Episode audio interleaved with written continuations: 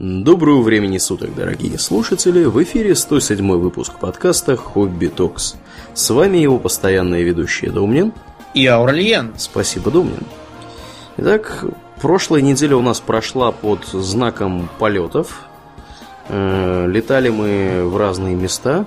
Как видите, по результатам полетов э, Домнин как огурец, а у меня странный голос. Ну, я думаю, Пить что это нам, надо. да, я думаю, что это нам не помешает записаться сегодня.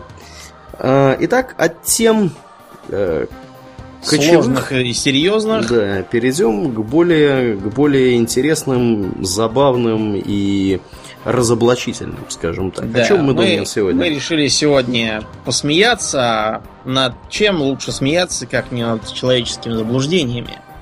Сегодня мы с вами поговорим о популярных заблуждениях, которые являются, ну, фактически а, общепризнанной истиной в кавычках. Начнем мы, пожалуй, с древних времен. Вот скажи мне, а, Аурлиен, как выглядит э, Иисус Христос?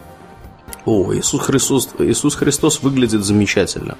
А, когда я видел его в последний раз распятым на кресте э, в каком-то из э, католических соборов, он выглядел как, знаешь, такой худо, худой мужик с бородой, э, с какими-то патлами и с печальным выражением лица, ну, по понятным причинам. Вот, и все, как бы ничего Проблема в том, что а, вот такой образ Христа, он появился где-то века с шестого. То есть уже в времена византийские, скорее. Угу а просто потому, что изменилась мода. Западная Римская империя рухнула, Европа погрузилась в бородатое варварство. А до этого, в эпоху там, Константина и раньше, э, Христос изображался как стриженный мужик с бритым лицом. То есть по римским представлениям о прекрасном. Угу. Поэтому все изображения являются в достаточной степени фантазийными, а уж разные претензии в, в стиле туринской плащаницы, на которой Христос изображен, и, и именно по такому канону, э, э, как бы, который был принят в те годы, когда появилась сама эта плащаница, сравнительно недавно. Угу. Вот это уже вовсе смехотворно. Но вообще, что касается общепризнанных представлений о религии, мы уже несколько раз упоминали, скажем, что э, Дед Мороз, он же Санта-Клаус, никакого отношения к Святому Николаю не имеет.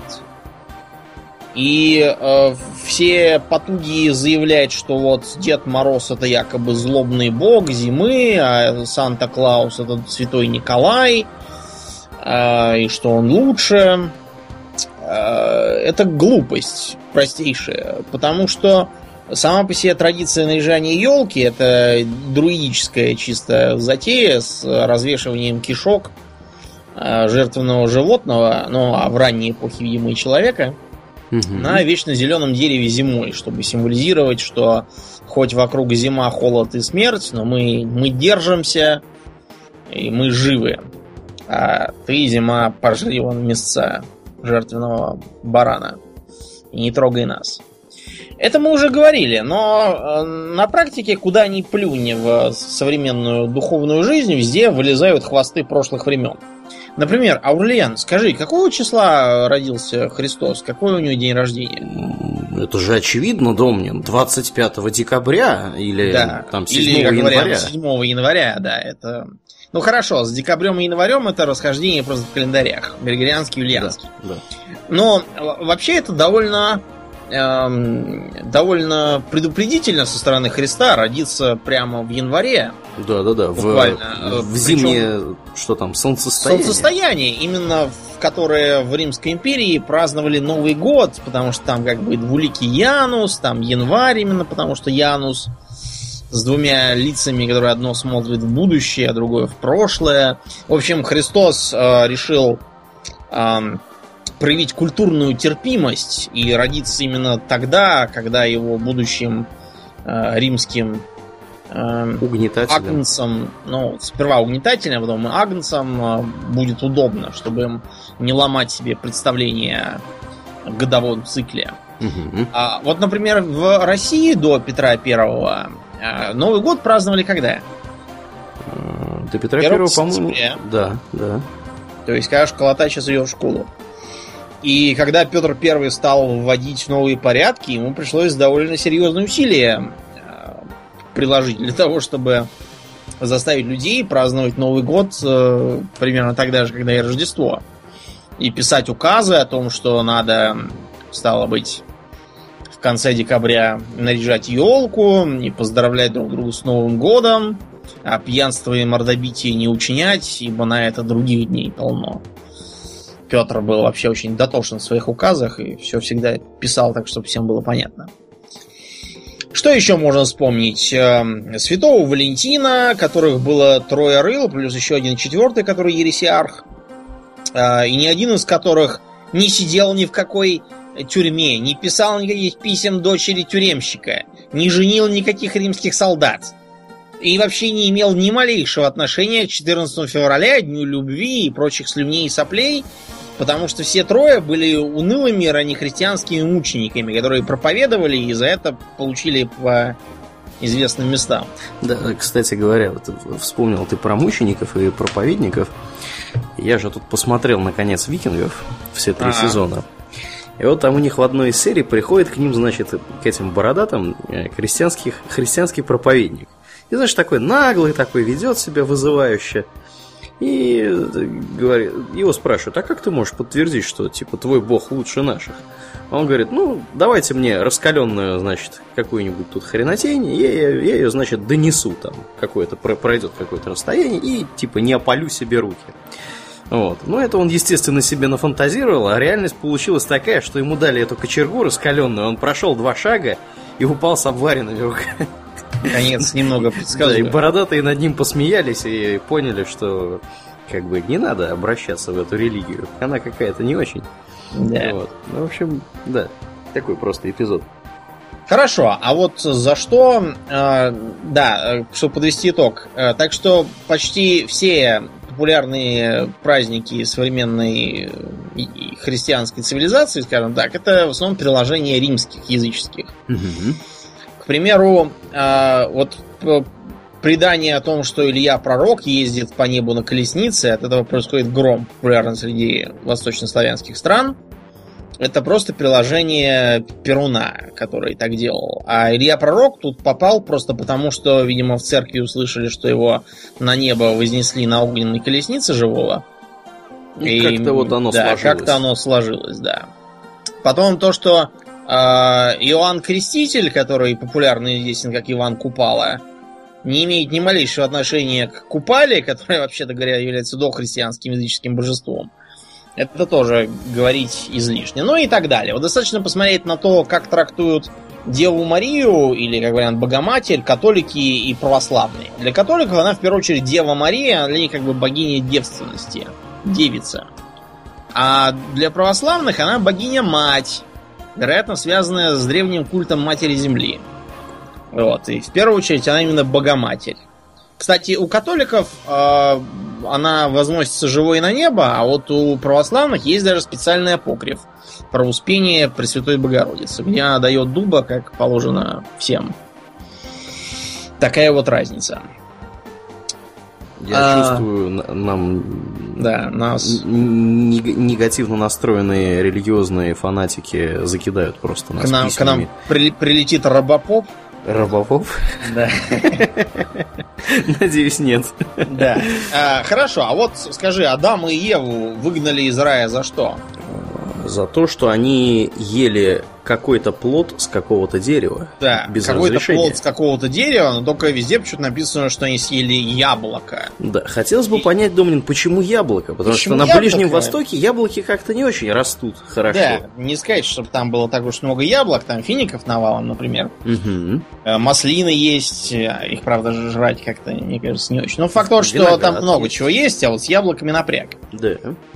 А, есть разные теории. Одни там утверждают, что по латыни яблоко было созвучно какому-то там из обозначений прегрешений или чему-то еще, но, э, скорее всего, просто для европейцев, которые были основной аудиторией легенды, э, фруктов кроме яблок, ну что у них там еще было? Груша. Угу. Ну, груша более прихотливая. Виноград на юге Европы, что еще? Ананасов в Европе не растет. Яблоко самый типичный фрукт. Самый понятный фрукт. Да, поэтому же, например, э, Троянскую войну спровоцировало именно яблоко раздора. Не банан раздора, не маракуйя раздора. И даже не финик раздора. Да, и не киви раздора, а именно яблоко раздора, потому что морозостойкий, неприхотливый, замечательный фрукт. Растет везде, Мгм. поголовно. Кстати, в Коране ведь тоже запретное дерево как дерево упоминается. Там про яблоко Ну тоже да, в древо. Там ничего этого нет, Да. разумеется. Что еще? Значит, мы э, это яблоко получили от некоего змея. И почему-то считает, что змей это дьявол. Но вообще-то в Ветхом Завете написано просто змей какой-то. Мгм. Левый абсолютно, говорящий змей. Просто подвернулся под руку. Ну, конечно, говорящие змеи не то чтобы очень часто попадаются, пусть даже и в райском саду, но что это именно дьявол во плоти, там такого не сказано. Вообще, думаю, мне всегда поражало, какое количество ошибок перевода и тра- закладывается в трактовку вот этих вот всяких древних священных текстов. Потому что что там написано, на самом деле, как бы достаточно трудно понять из-за того, что они разнесены с нами далеко очень назад по времени. А, да, пере- переводились они фактор. там, переводились они иногда в несколько приемов, иногда вообще там непонятно чего как. Вот, Кроме того, переводить. переводились они и переписывались, кроме того. Это сейчас можно копи-пейст, да, а тогда надо было все вручную переписывать. Никаких печатных станков не было, не говоря уже о современном компьютерном деле, да. Э, Поэтому при переписке регулярно получались проблемы. да и творческие замены. К примеру, вот все знают, что э, и проще верблюду пройти сквозь игольное ушко, чем богатому войти в Царство Божие. Мгм. Казалось, да при чем тут верблюд? Почему верблюд должен лезть в игольное ушко, если можно было сказать, проще верблюду пройти в мышиную нору, допустим, да, это было бы как-то логичнее, потому что и то зверь, и это зверь. А причем есть игольное ушко? А все при том, что камелус и камилус, то есть верблюд и канат, по латыни пишутся очень похоже. Какой-то переписчик, видимо, перепутал или, может, неразборчиво написал, а переводчик не подумал. И вместо того, чтобы как канату пройти в иголь- игольное ушко, ну, понятно, нитка тонкая, канат толстый. Мгм. Игольное ушко. Пол- Получился верблюд, который здесь ни к селу, ни к городу. Да. А Вн- ты- Внезапно. Да, видел, кстати, ту статую эм, Моисея работы Микеланджело Буонаротти? Нет, вот именно вот ту не видел, а что с ней не так? А с ней не так то, что она, по-моему, единственная из широко известных а, средневековых изображений Моисея, где он рогатый. Рогатый Моисей? Да, он с такими козьими какими-то рожками поверх лба. То есть Демон Хантер, фактически, из Да, нового аддона он, к Волк- он- он- Warcraft. не, он реально выглядит как Демон Хантер, плюс в этих своих развивающихся деяниях, он такой там мощный старик. Мгм. А все почему? Потому что как бы до конца 16 века, эм, пока не вышло специальное постановление церкви о том, что, оказывается, в перевод э, и переписку вкралась ошибка. И с Синайской горы Моисей с каменными скрижалями, он сходил просветленный, а не рогатый, как предлагалось переводить до этого полторы тысячи лет.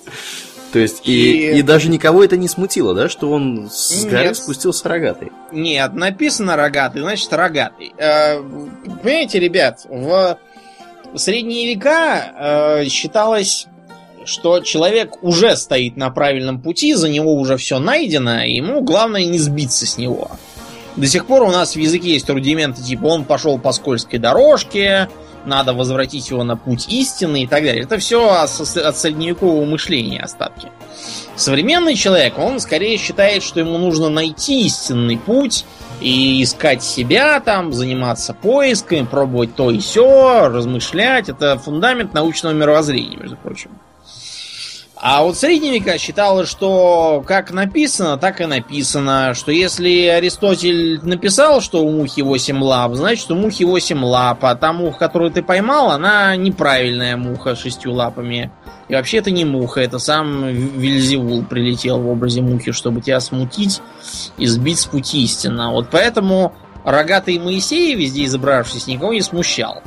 После того, как вышло новое постановление, часть э, изображений переделали, часть просто сами сгинули со временем.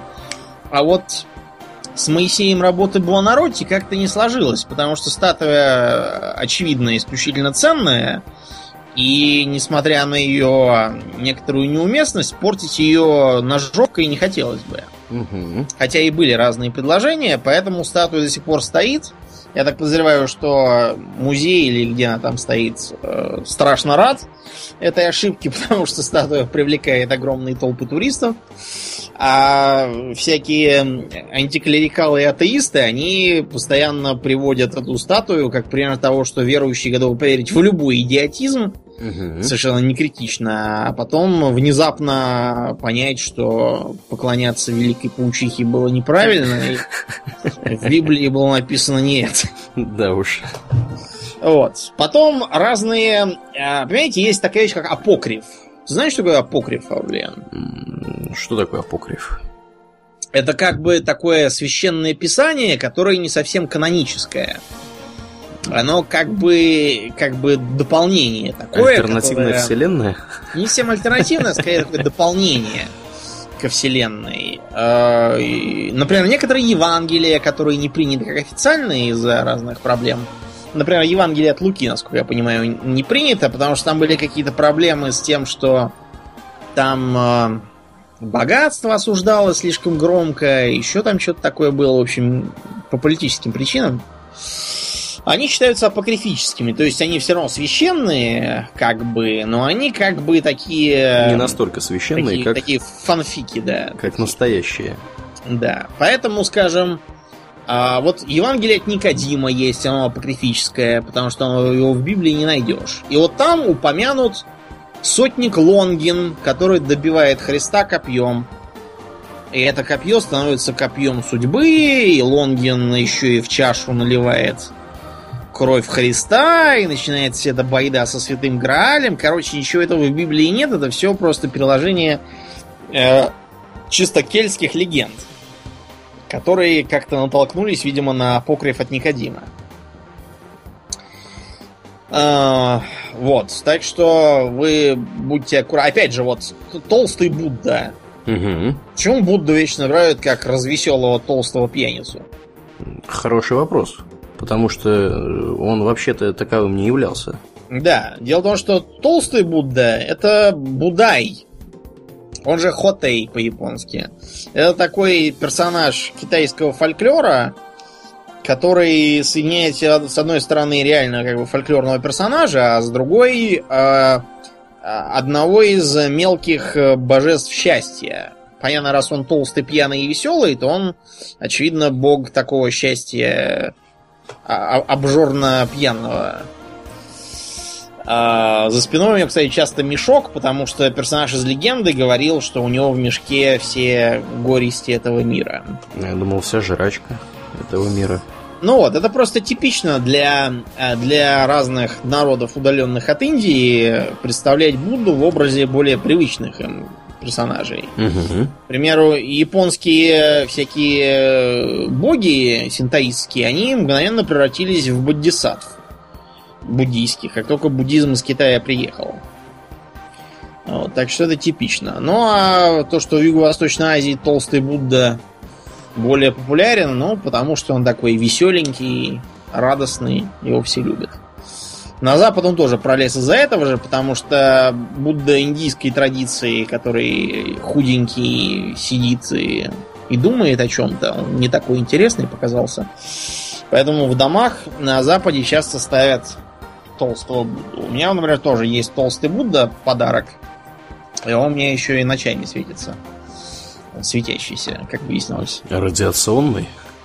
Я, я надеюсь, что нет, правда. Что он не родится. Ну ладно, это все дело, дела религиозные. Давайте поговорим о чем-нибудь более бытовом. Ты, Аурлен, смотрел фильм «Храброе сердце»? Храброе сердце, конечно, смотрел, и давно это было, но помню, как сейчас Фридом и бегут там, значит, задницы Шотландцы показывают. в шутах, Да, да, да. Задницу что-то все запомнили. Так вот, э, для начала в том виде, в котором шотландцы показаны в фильме, они тогда не существовали. Так, Потому что поясни. тот килт, который у нас сейчас, ну не у нас, в смысле, а в Британии сейчас считается за килт, это так называемый малый килт. Вообще, само слово квилт обозначает плед по-английски-то. Ну, Например, Что а, нетрудно понять по э, внешнему виду, полосатенькому, клетчатому. Это просто плед, и все. А, например, вот секта Амиши, она известна как раз тем, что продает э, пледы собственного фасона и ручной работы за большие деньги. То есть, первоначальный килт это было нечто вроде, я не знаю, греко-римской хламиды. Да, они же там брали просто простыню, у нее так заворачивались и шли. Вот на похожей э, похожей основе был построен большой кил. То есть это было был такой здоровый прямоугольник ткани, который перекидывался через плечо, э, закалывался сбоку, и получалось такое вот э, платьице. На ночь его, пледа. разумеется, да, снимали, и в него как бы одну половину клали снизу, другую укрывали сверху. И получалось очень практичное и удобное одеяние. На коне в горах все равно не скакать. Смысла в штанах особого нет. Так что гораздо удобнее ходить вот в таком вот одеянии. Килт, который у нас сейчас, это малый килт, и это скорее такой рудимент от традиции оставшийся. Связан он с тем, что появились удобные формы э, одежды для торса, всякие рубашки, рубашки, всякие куртки, пиджаки и тому подобное. Потому что в нищей Шотландии средних веков это было ничего не найти. Э, ткани там было мало, а была зато шерсть от выпасаемых овец. А высаживать там лен и хлопа как бы негде, потому что где не гора, там болото. Вот. Поэтому выходило так, что носили шерстяные одеяла на себе. А то, что сейчас, это скорее остатки от былой славы. Хотя, говорят, довольно удобные. Ну вот. А в чем был одет сам Уильям Воллес? Если не, не в большой килл. Дело просто в том, что Уильям Воллес, он вовсе никакой не горец, как его изображает в фильме-то. А кто же он? Уильям Воллес мелкий рыцарь из э, низин. Лоулендс по-английски, по-шотландски Лауландс. То есть жил он на самой границе с Англией, и культурно он ничем от англичан не отличался. И был ровно таким же, как они, по сути. Никаких там э, героических превозмоганий в горах он не совершал, никакую там жену от права первой ночи ему спасать не приходилось, все это придуманный бред. А с другой стороны, шотландцам, кстати, фильм очень нравится, потому что там они молодцы. Вот. а, Да, кстати, и Роберт Брюс, он не был таким черномазом, как в фильме, он был рыжий, вообще-то говоря. Но шотландцы не единственные, кому э, современные представления о прикидах доставляют проблемы, когда появляется необходимость изобразить их былые времена. Мгм. Вот э, первопоселенцы американские, которые там, ну, пришли там и индейку стали жрать кукурузой и индейцами. Да, да. Во что они были одеты? Они были одеты в такие, знаешь, костюмчики э, с какими-то шляпками. такие, да, сюртучки, Сюртучки. глухие, и такие черные шляпы, широкополые, с конической тульей Мгм. и обязательно э, повязаны таким ремнем с блестящей пряжкой. Мгм, мгм. Значит, э, Неужели, реально, неужели неправда это все добро? все это чепуха, никаких э, шляп с пряжками тогда уже не носили, а вернее еще не носили, их заносят сильно позднее, во времена порохового заговора, то есть уже после этих времен. А они были одеты по елизаветельским стандартам, то есть в довольно изящные шляпки, в кружевные воротники и вовсе не в такие мрачные шмотки, как это все изображается. Более того, даже и потом а, вы можете, например, открыть а, гравюру, на которой изображены участники порохового заговора. Они все будут как раз вот в нужных шляпах. С высокой тулей и широкими полями. Но вы обратите внимание, что ни на одной шляпе никаких ремней с пряжками нету. Это для германцев уже более поздней эпохи характерно. Может быть для голландцев, но ни в коем случае не для англичан. Пряжка появилась на изображениях только в 19 веке уже. А, кроме того, вот эти самые пуритане, они ассоциируются с тем процессом по поводу ведьм в Салеме. Ага. И я помню, что играл в игру... Сейчас, как же она называлась-то? Блин, я что-то забыл название. Факт тот, что... ам, там речь была про какого-то заключенного, которого с амнезией доставляют в тюрьму, и он вроде как приговорен к, к чему-то там за убийство своей семьи. И тут же в тюрьме начинают лезть отовсюду какие-то монстры, которые явно отражают разные формы казни. И там, в частности, были ведьмы, которые выглядят как девочки, а внезапно вспыхивают, начинают летать и пулять огнем. Так вот, они как раз отражали салемских э, жертв, которые были сожжены на костре из-за того, что две девицы на них стуканули. Так вот, в Салеме никто никого не жег. Там всех вешали.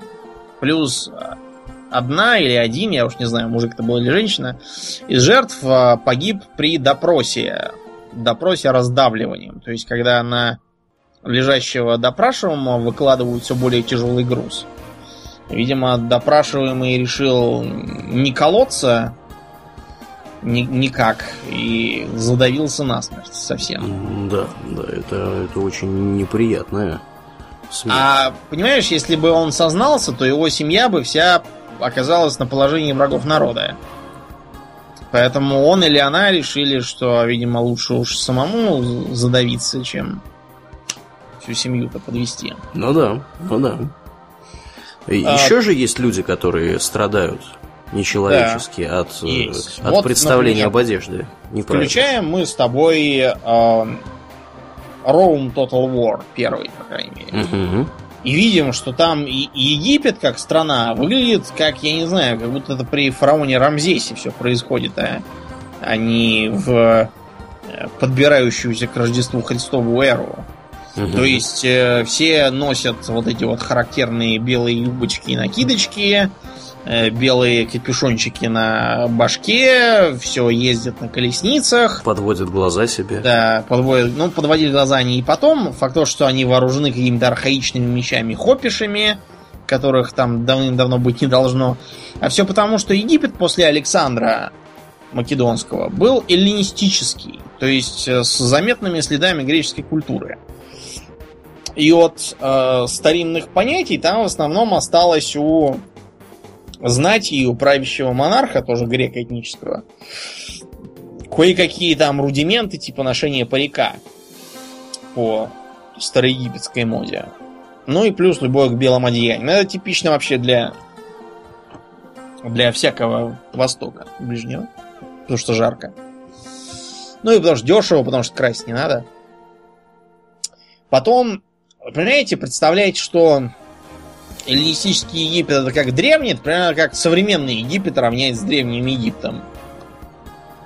Совершенно ничего общего там нет. Э, оставшиеся как бы египтяне этнические, это знаешь кто? Кто, это кто копты. это? Копты? Копты, Да. Копты, которых э, в период арабской весны принялись резать и стрелять и взрывать, но сейчас вроде все утихомирилось. И даже Мубарака выпустили. Я бы на месте Мубарака приходил каждый день к тюрьме, где сидит, дожидаясь казни Мухаммед Мурси. Ставил там шезлонг, э, столик с коктейлем заказывал, э, попивал его и громо- громоподобно хохотал и орал «Вот тебе твоя арабская весна, вот тебе твоя площадь Тахрир, вот тебе твой политический ислам». Так что, Какой понимаете, ты добрый. она- ну, как бы, если меня бы свергли и грозились меня повесить, а потом э, меня бы выпустили, а тех, кто меня сверг самих вешать собрались, я бы, наверное, так и делал. Вот. Так что э, ставить знак равенства между тем, что было до нашей эры, и тем, что сейчас, оно довольно глупо. Так же глупо, как и равнять их с э, тем, что было до арабского завоевания. мгм. А, кстати, еще один миф. Когда э, в седьмом веке арабская экспансия шла, и халиф Умар завоевал, э, завоевал Египет, между прочим, э, Каир, Каир, это арабская Аль-Кагера, что означает победоносный город. Никакого отношения к Древнему Египту Каир не имеет. Успокойтесь уже на эту тему. Так вот, э, якобы Александрийская библиотека была сожжена по приказу халифа Умара, потому что он сказал, если в этих книгах есть то, что написано в Коране, то они уже бесполезны. А если в них не то, что написано в Коране, то они вредны, сжечь их. Все это собачья чушь. Во-первых, халиф Умаров ничего бы наверняка не стал сжигать. Он вообще довольно аккуратно относился к библиотекам, потому что наука и все такое. Последующие 200 лет исламский мир прекрасно жил и развивал науку так, что многим и не снилось. Сравняться с ними мог только Китай из которого они, кстати, тоже многое почерпнули. А Александрийская библиотека, скорее всего, просто пропала еще за сто лет до этого, потому что Египет находился в полнейшем упадке. Растащили библиотеку. Примерно Но... как сейчас у них музеи растаскивают. Да, не забывайте, что библиотека это вещь хрупкая, там достаточно сырости, чтобы вся библиотека пришла в негодность без любого завоевания. И все. Так что будьте аккуратны с книгами, это все трудно. Ну и ты упоминал викингов. Mm-hmm. А, давай-ка вспомним, опять же, этот идиотский миф про рогатые шлемы у викингов. Да, да. Ну, что, что не фильм, что ни куда ни плюнь, что не игра, везде, везде э, бородатые в рогатых шлемах. Ну, справедливости ради, есть и нормальный фильм про викингов, где нет рогатых шлемов. Да, Например, ну, «13-й воин» с Бандерасом. Да, да, да. Тот же самый сериал про викингов, который да. я уже упоминал ранее. Там тоже они не бородатые, в смысле, они бородатые, но они без рогатых шлемов. Да. Абсолютно. Выглядит это очень аутентично кстати говоря, в татуировках там все. Да. да, да, да, да. Посмотри обязательно. Интересно, что. Все равно черные паруса до Нового года не покажутся, так что. Угу, угу. Да, ну, Домнин, откуда же взялась эта ерунда Значит, запоминайте, шлемом? рогатые шлемы популярны в самых разных культурах. Они были и у германцев, они были у кельтов, они были и у африканцев, и местами, кстати, и остались. У азиатов, а, у кочевников тоже. То есть, например, а, для кочевников, про которых мы в тот раз рассказывали, был типичным церемониальный не то чтобы шлем, а скорее шапка – ну, то есть меховая шапка на каркасе. К этому каркасу приделаны бычьи рога. То же самое было у друидов и прочих кельтских важных людей. Сохранились кельтские шлемы, видимо, для разных военных вождей, которые выглядят чисто как бронзовый шлем с двумя такими коническими рогами. А, рога ставили, ну, все, все, все подряд. Почему ставили рога, Ульян? Потому что это круто, это опасно, агрессивно выглядит и конечно, устрашающе. Конечно, уж типа бык там, круто, сила, плодородие, агрессия, как заревет и забодает, растопчет. Угу. Это же простейший символ. Почему дьявол, например, в э, христианской культуре постоянно рисуется как сатир с бычьими рогами, по сути, а- античный?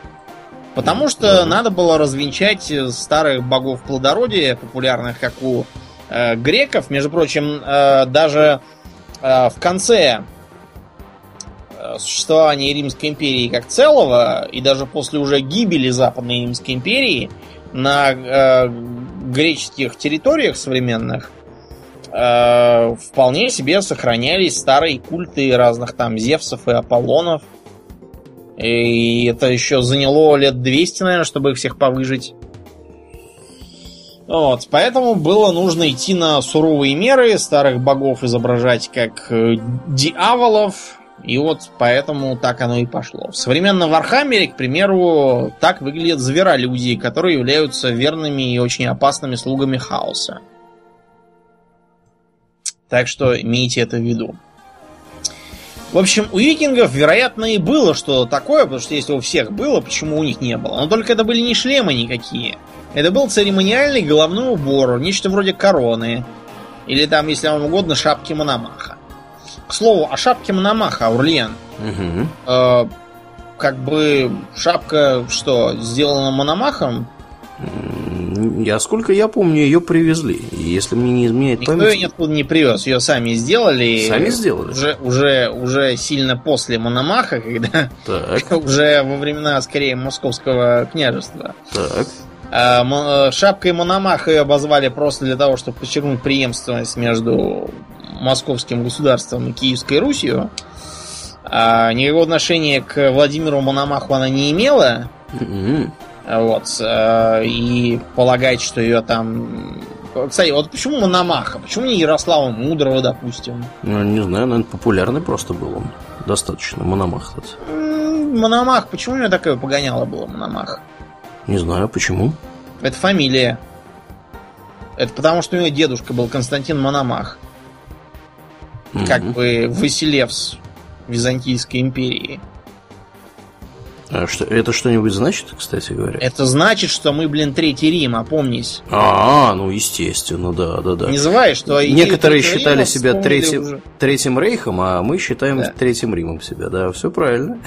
Не забывай, да, что э, именно во времена возвышения Москвы появилась сама затея с Третьим Римом, потому что надо было как-то обосновывать, почему центр именно в Москве, а не, допустим, в более древних городах типа Владимира или, например, Киева. Ну, Киев уже успели литовцы себе за- загрести, так что с Киевом не складывалось. Так что надо было придумать что-нибудь свое. И придумали вот эту идею, что у нас наследие Византии, что у нас вот э, шапка лично сшитая Константином Мономахом, императором, и все такое. Разумеется, никакого отношения все не имеет, это новодел, но, тем не менее, название как-то прилипло.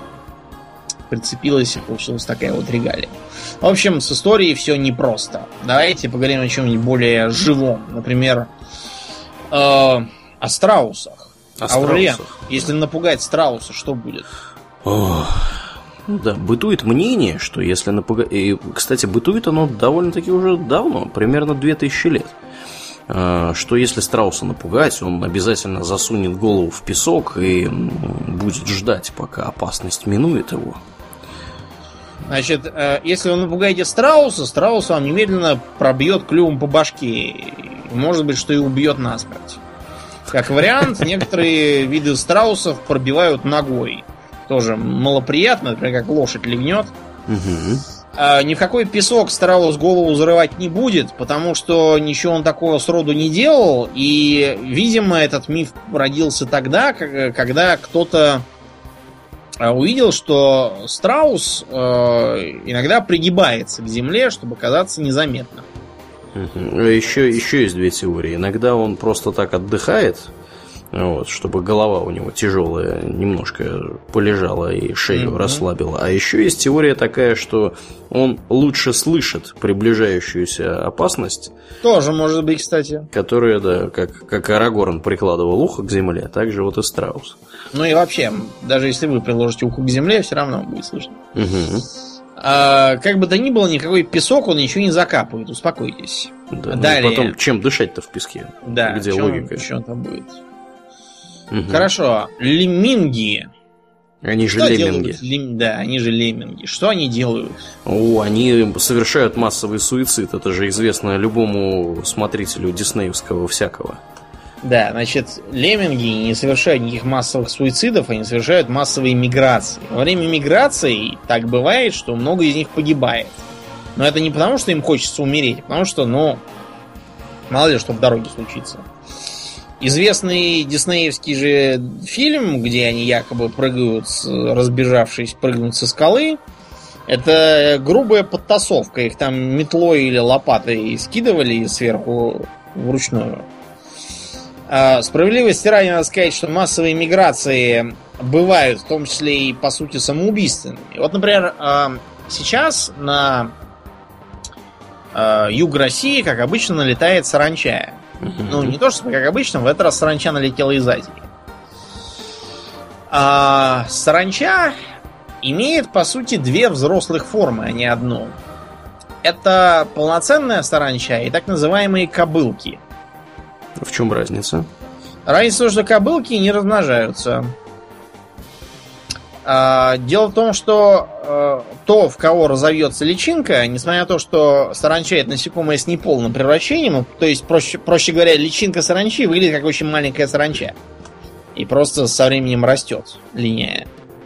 Да, насекомые с полным превращением, это, например, муравей, который там сперва вылупился червячком, потом его откормили, он превратился в куколку. Да-да, вот эти вот овальненькие белые, это не муравьиные яйца, запомните уже наконец. Это муравьиные коконы. Точка. Яйца у муравьев выглядят совершенно не так, и вам до них еще не докопаться. Любой муравейник, даже высотой в наш рост, вот мы с Аурлианом в лесу его дачи неоднократно встречали такие муравейники, что в них, если, не знаю, если бы было желание, можно было человека спрятать. Угу. А иногда и ни одного. Да, даже ни одного. Были даже случаи, когда какая-то машина там въехала в муравейник, э, и он от этого даже не развалился, а просто немного осыпался. Правда, муравьи его все равно покинули и построили новый.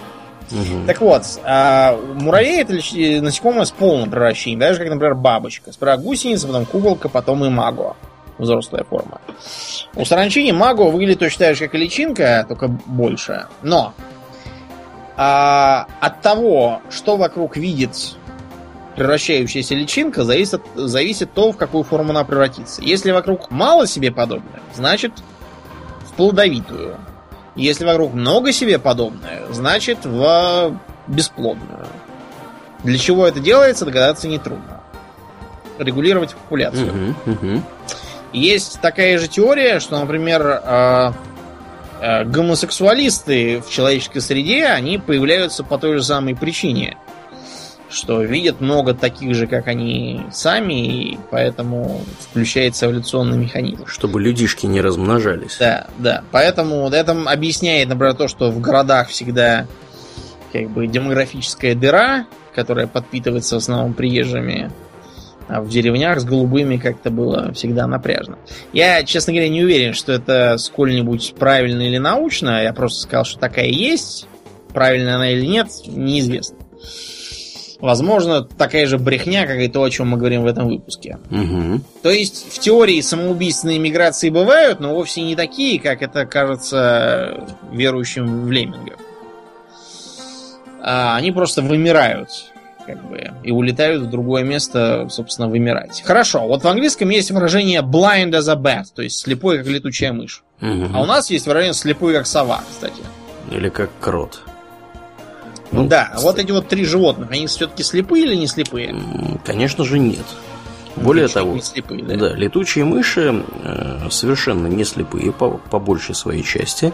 Есть отдельные виды летучих мышей, которые в принципе не полагаются на эхолокацию, как принято считать, да, что все летучие мыши ничего не видят, они эхолокации все обнаруживают. Отдельные летучие мыши, особенно крупные виды, э, полагаются на зрение. У них просто прекрасное, хорошее зрение. Они в, тем, в темноте видят не хуже кошки, а может быть даже и лучше. Вот. То есть совершенно необоснованная точка зрения о том, что летучие мыши плохо видят или вообще не видят. Та же самая борьба с совами. Да, у сов зрение заточено на ночное, но они и днем нормально видят, ничего их там солнце не слепит. Днем они вполне могут проснуться и перемещаться, никто им не мешает. Mm-hmm. К примеру, вот э, совы, которых используют как ловчих птиц или которых держат дома как домашних животных. Они же не спят весь день, чтобы проснуться ночью, потом шариться по дому и мешать всем спать. Угу. Правильно? Я, кстати, Они... в лесу нашем пару раз сову днем видел. Ну и вот, прекрасно сова перемещается днем. Да. Далеко не все совы ведут э, чисто ночной образ жизни. Да, они в основном во второй половине дня уже поднимаются, но это связано не с освещением, а скорее с образом жизни их добычи. Угу. Вот. Так что э, единственное, почему многие виды сов на день прячутся, это не потому, что они ничего не видят, а просто потому, что в этом э, регионе живут птицы, для которых сама сова может быть пищевой основой. Угу. И они просто ждут, пока они все разлетятся и лягут спать. Да. А вовсе не сон там какой-то. Да, потом вылезет добыча совиная. Кстати, да. о совиной добыче, которая... Чем питается обычно совиная добыча? Совиная добыча или сама сова? Совиная добыча. Я, Совиная добыча. Я хочу перекинуть рас... уже Ра... к мышам. К мышам растениями питается. Да, ну нет. На ну, самом деле, как, чем как, только не питается. Как же, как же, Домнин, как, минутку, минутку, а как же все эти байки, что мыши едят сыр? А, мыши будут жрать хоть сапоги, если вы им их дадите. Просто, понимаете, а, э, говорить, что мыши любят сыр, это примерно то же самое, что говорить, что э, люди любят бересту. То есть, да, если жрать нечего, то бересту просто сдираешь, толчешь ее, получается нечто вроде муки. Из нее можно нечто вроде хлебцев сделать, и, может быть, не подохнешь. Я не уверен, насколько это питательно, но всяко лучше, чем. А, вот или лебеда. Лебеда, да? Угу. У лебеды собираешь семена, толчешь их, получается очень горькая мука, из которой можно печь лепешки. Жрать их тоже, прям скажем, невеликое удовольствие, но они, по крайней мере, точно питательные. Так вот, э, мыши предпочитают есть зерно, мясо, Угу. сало и, я не знаю, много чего еще, но вот только не сыр. А почему появилась эта дурацкая легенда про сыр, блин? А, Про сыр дурацкая легенда получилась по очень простой причине. А, Средневековым европейцам и не только, я думаю, европейцам, просто есть было особо нечего, что могло храниться достаточно Да. долго. И поэтому, кроме, кроме как сыр, да, обычно ничего и Кладовой у них не лежал. кладовой не лежал. Ну, естественно, мыши ели то, что, то, что есть. Что было? Сама идея сыра, ребят, это именно сохранить молоко. Это Да. консервация. Сыр э, э, это консервы. Мгм. Это не то, как часто напоминается там, ах, вот этот вот сорт с э, ореховыми нотками и пикантно-пряным вкусом, он хорошо подойдет э, к вину 1989 года урожая. Собранного с левого берега. Да, Ренье Рихьер, да, я не знаю. Да, э, это для тех времен это был э, чисто простейший консерв. Причем никаких там ореховых ноток там от него не ждалось. Более того, он был такой твердый. Но чем он как бы плотнее, тем лучше хранится. Потому Мгм. что Мгм. э, микробам трудно проникнуть в сухую твердую материю. Поэтому приходилось не резать ножиком, как мы делаем, а брать долото, молоток и откалывать от него куски, как от камня. Да. И эти куски жрать. Да, возвращаясь к мышам, из собственного опыта могу вам сказать следующее.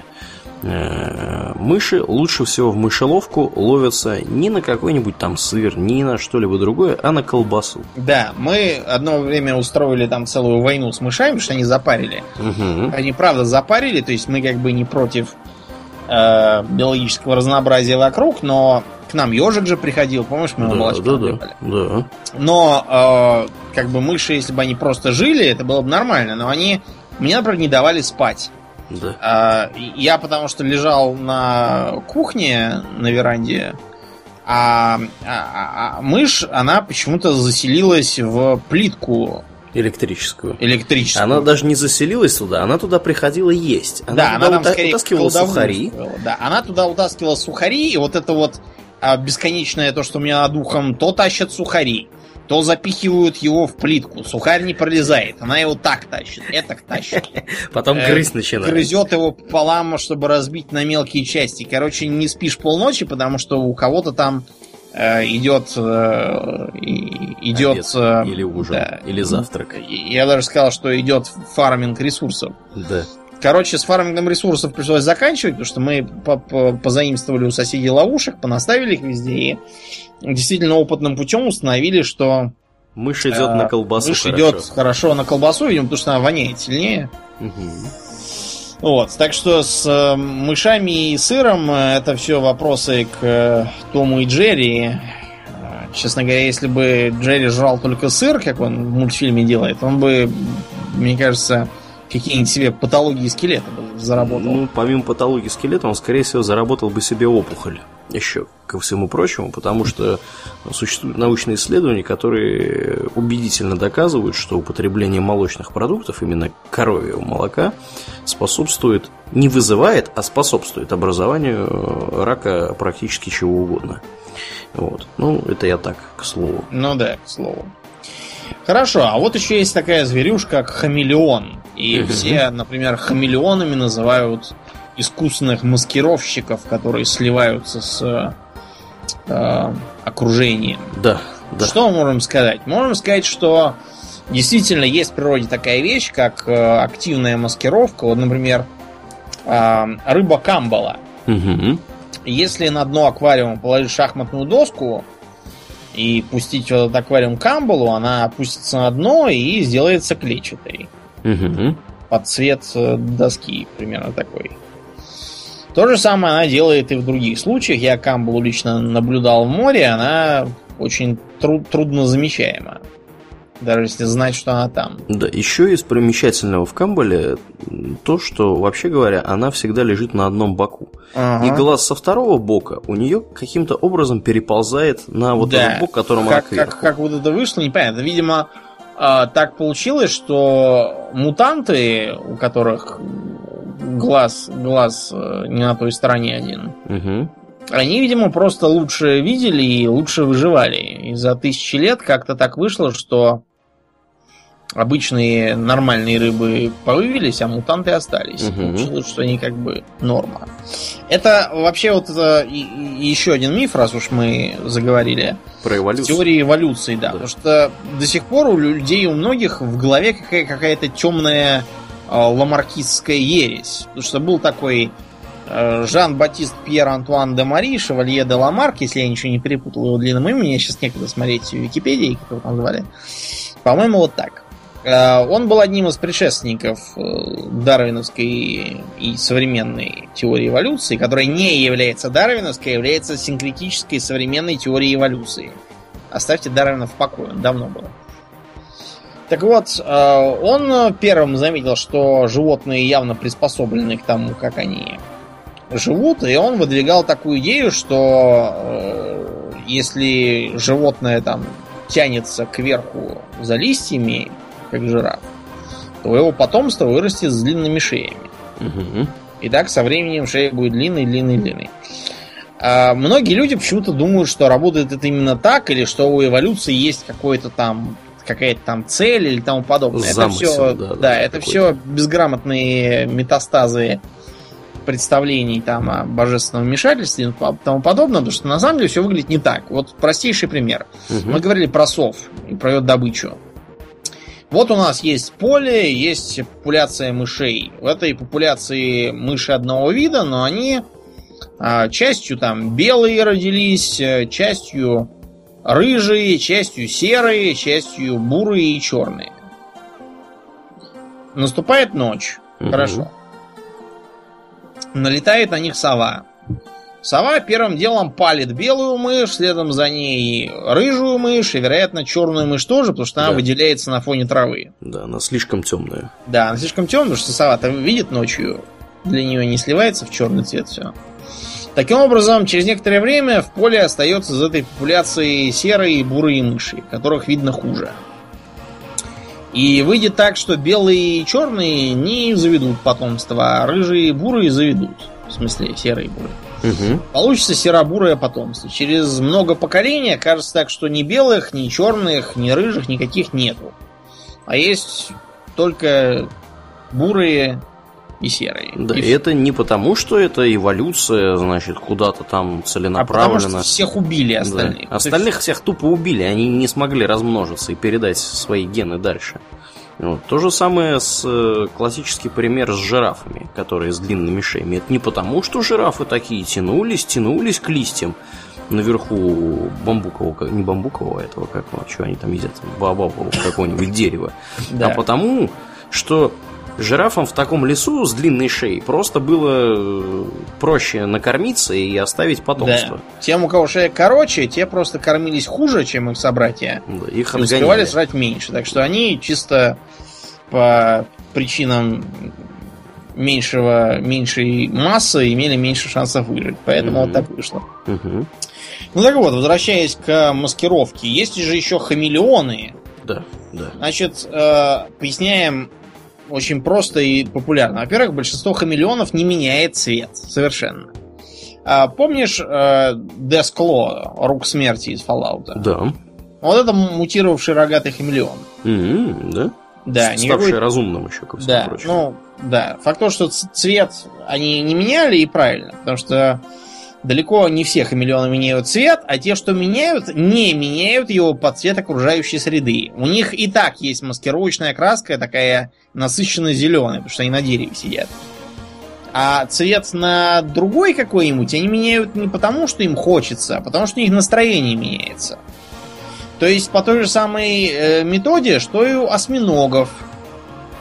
которые тоже меняют цвет на темно-красный, например, если злятся или боятся. Мгм. Которые белеют, если там, не знаю, что-то еще делается. И хамелеон этим никак не управляет абсолютно. У хамелеона есть разные другие интересные качества. Например, то, что он умеет смотреть глазами в разные стороны. Да, что довольно-таки ценно, скорее всего, Да, для него. особенно для него, потому что он ловит мух.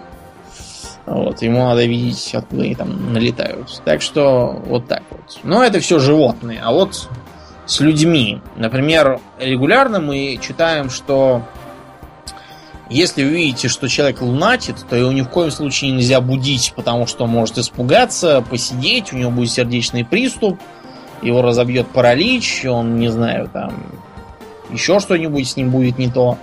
А надо его отвести в кровать аккуратно и уложить. Значит, я как лунатик объясняю, что лунатика разбудить очень трудно.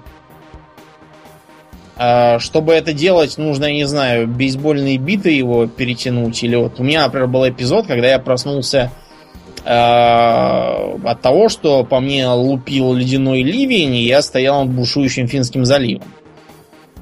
Это было в Питере, в гостинице, по-моему, над зданием таможни, и меня ночью понесло ходить по балконам. Там один балкон на весь этаж, поэтому можно ходить вдоль. Я успел куда-то там забрести, неизвестно куда, пока, наконец, холодный дождь меня не разбудил. Я никак не мог понять, как добраться до номера, потому что я-то как бы думал, что я только что из него вышел, а он куда-то пропал. Я-то не знал, что я спал до этого. В остальных случаях меня разбудить не удавалось. Все, кто как бы это лицезрел, все просто говорили мне, что как бы я занимаюсь ерундой, чтобы я шел спать. Лунатизм не выглядит как хождение с вытянутыми вперед руками и свешенной головой. Лунатизм выглядит следующим образом. А, Вы просыпаетесь и видите, что, допустим, а, там супруги нет рядом. Э, Слышите из коридора какой-то шум. Выходите, видите, что супруга, как вариант, одетая во что-нибудь, роется в книжном шкафу. Вы говорите, дорогая, ты, собственно, чего вдруг среди ночи взялась книжки читать? Э, Дорогая к вам поворачивается, э, там глаза открыты, то есть она выглядит совершенно не спящей. И говорит, что она ищет постное масло. А, Вы говорите, что масла там нет, и что надо идти спать, после чего она идет и ложится спать. Вот так выглядит лунатизм. Э, Так как я живу один по большей части, я в основном его следы изредка замечаю, например, то, что я ложился с открытой дверью, а а просыпаюсь с закрытой. Ой, я знаю, что тебе нужно. Что? Тебе нужно поставить эм, э, две камеры. Одну экшн-камеру на голову одеваешь, когда спать ложишься, а вторую просто по квартире. Вот. Даже Да. более чем одну. И можно потом с интересом наблюдать, что-то такое ночью отчебучил. Куда ты ходил? Да, а кому-то звонил. И, как, скорее всего, все это будет выглядеть так, что я ходил, посмотрел в холодильник, достал оттуда Палку сало, колбасы порезал сало съел. кубиками, сунул обратно, открыл духовку, достал туда противень, положил его на подоконник, закрыл духовку, ушел обратно спать. В основном будет вот такое. Или вариант, что я пошел в маленькую комнату, взял там газеты, которые используются в качестве бумаги для разных технических целей. Э, Беру ее, читаю некоторое время объявление, кладу обратно, ухожу спать. Или как вариант, что-нибудь из папье-маше делаешь. Ну, вряд ли с папье-маше, хотя у меня был э, один случай, я еще маленький был, я просыпаюсь, и я вижу, что у меня нет подушки. То есть она была и как бы всплыла. Я всю комнату обшарил, думаю, да что ж такое, куда она могла деться? Куда делась подушка? Да, в общем, вынул запасное одеяло, сунул его под голову. А с утра оказалось, что я во сне взял подушку, утащил ее на кухню и сунул ее в духовку. Ивана как? Да, каким-то макаром. И зачем, непонятно. Ничего себе. Вот. Ну а в остальном все это как бы выглядит обычно так. То есть э, люди видят, что я э, сижу на кровати, отодвинул подушку и э, рою как бы матрас под подушкой как крот пальцы. А когда меня спрашивают, а как бы что ты делаешь и что ты ищешь, я поворачиваюсь и ясными глазами говорю, то, что все там ищут. И продолжаю. После этого не говорят, что я заканчивал заниматься чепухой, ложился, я послушно ложусь и сплю дальше. А был еще вообще случай необъяснимый. А я-то жил у подружки у одной. Вот. А, у нее, в ком... причем у нее в квартире же мебели был ноль. То есть, если там чувствовал, как кочевник абсолютный. Там, кроме матраса и нескольких подушек, ничего не было. Мы Мгм. все на полу сидели, на полу ели, на подушках там и на такой, на квадратной доске вместо Дастархана. Да, редкий случай, но я понял, о ком ты. Да. Ну вот, короче, я ложусь спать, я просыпаюсь, я, я что-то меня лоб чешется. Я иду к зеркалу, я вижу, что у меня просто от, от лба где-то сантиметров на 5 в сторону темени рассечена голова. Причем довольно глубокое такое рассечение. Если бы оно было чуть-чуть поглубже, я бы, наверное, к врачу пошел зашивать. Ничего себе. Да, и самое главное, что мне еще надо было там ехать по работе в этот день куда-то. Я приезжаю, бредоголовый, с разбитой башкой. Произвел, наверное, впечатление ого-го. Так что, главное, я не понимаю, обо что я там ухитрился ночью так убиться. А надувной матрас. Не иначе. Я не знаю, может, я думаю, что мне казалось, что я у себя дома здесь, я куда-то пошел и ударился, может, в какой-то угол. Об косяк, если только Да, какой-то. косяк или, может, об дверь какую-нибудь, ну, не не знаю. Факт Ну что да. обо что-то я сумел удариться. Да, и что- более того, даже не проснулся. Нет, как видите, не проснулся. Так что не переживайте насчет пробуждения лунатиков. Лучше посмотреть, чтобы они не убились там. Мгм. А то бывают редкие случаи, когда лунатик садится за руль куда-то едет. Да, есть еще, еще более редкие случаи, когда лунатик сам кого-нибудь убивает во сне. А, да, были даже случаи, даже были судебные вердикты, которые признавали, что Да. как бы Да. он не виноват, потому что он что-то как бы залунатился. Угу, угу. Но это, по-моему, не в нашем государстве. Ну да, в это Штатах не- я слышал про такой в случай. Штатах, да, было такое, причем не всегда. Причем там человек сел в машину в этом состоянии, проехал в машине и там то ли тещу, то ли тесть зарезал, а Тещу, тещу. тещу, да, а мужик успел убежать. Тесть. Вот. И это, конечно, дикий случай. Но это самый крайний случай, вот как, как Ну да, я такое знаю. очень редко бывает, причем еще непонятно, может это и не лунатизм, потому что, чтобы делать какие-то выводы, нужно иметь достаточно большую выборку. Мгм. А как бы такое бывает очень редко, поэтому будем надеяться, что может это Да. вообще... М- Многие лунатики вообще не знают, что они лунатики. Более Но того. если бы мне никто не говорил, если бы я не отличался наблюдательностью, я бы и сам не знал. Ну да, да. Да. Ну хорошо. А, а вот давай теперь поговорим о том, что всем известно. Например, я недавно прочел одну цитату из Ленина. Мгм. Ну, неважно, о чем там было, про то, как погубить этот мир. Вот, и дело было на, сейчас скажу, на, по-моему, каком-то 30 каком-то, нет, подожди, каком-то 30. Ну, в общем, на каком-то съезде партии в 1929 году он читал речь. Вот, и выдвигал там планы, как захватить мир. В 1929 году. В 29 году Ленин. Ленин. В 1929 идиоты! Ленин умер в 24 году. Вот и я что-то так думаю, как-то подозрительно. Да. В общем, ну, вы поняли, как бы... Мы поговорим с вами о цитатах бастарда. Что вообще это Да. такое? Давай поясним. Это такое явление, когда известному персонажу, причем не обязательно, это может быть историческое лицо, а может быть какой-нибудь там книжный персонаж, или, допустим, персонаж фольклора, а, приписывается некое броское высказывание, которое все цитируют, причем часто даже не понимая, откуда это взялось. Вот. Но реально оно ему не принадлежит. Мгм. Оно, как правило, либо ложно приписанное с, с художественными персонажами, как правило, из-за экранизации, или там еще какой-нибудь новелизации. А с политиками это сложнее. Ну, давай начнем с простого. Какая самая знаковая фраза у Шерлока Холмса, Аурельян? Элементарно, Ватсон. Да. Да. Так вот, Шерлок Холмс, вы хоть переройте все его, все книги Конана Дойла о Шерлоке Холмсе, и ничего вы там такого не увидите.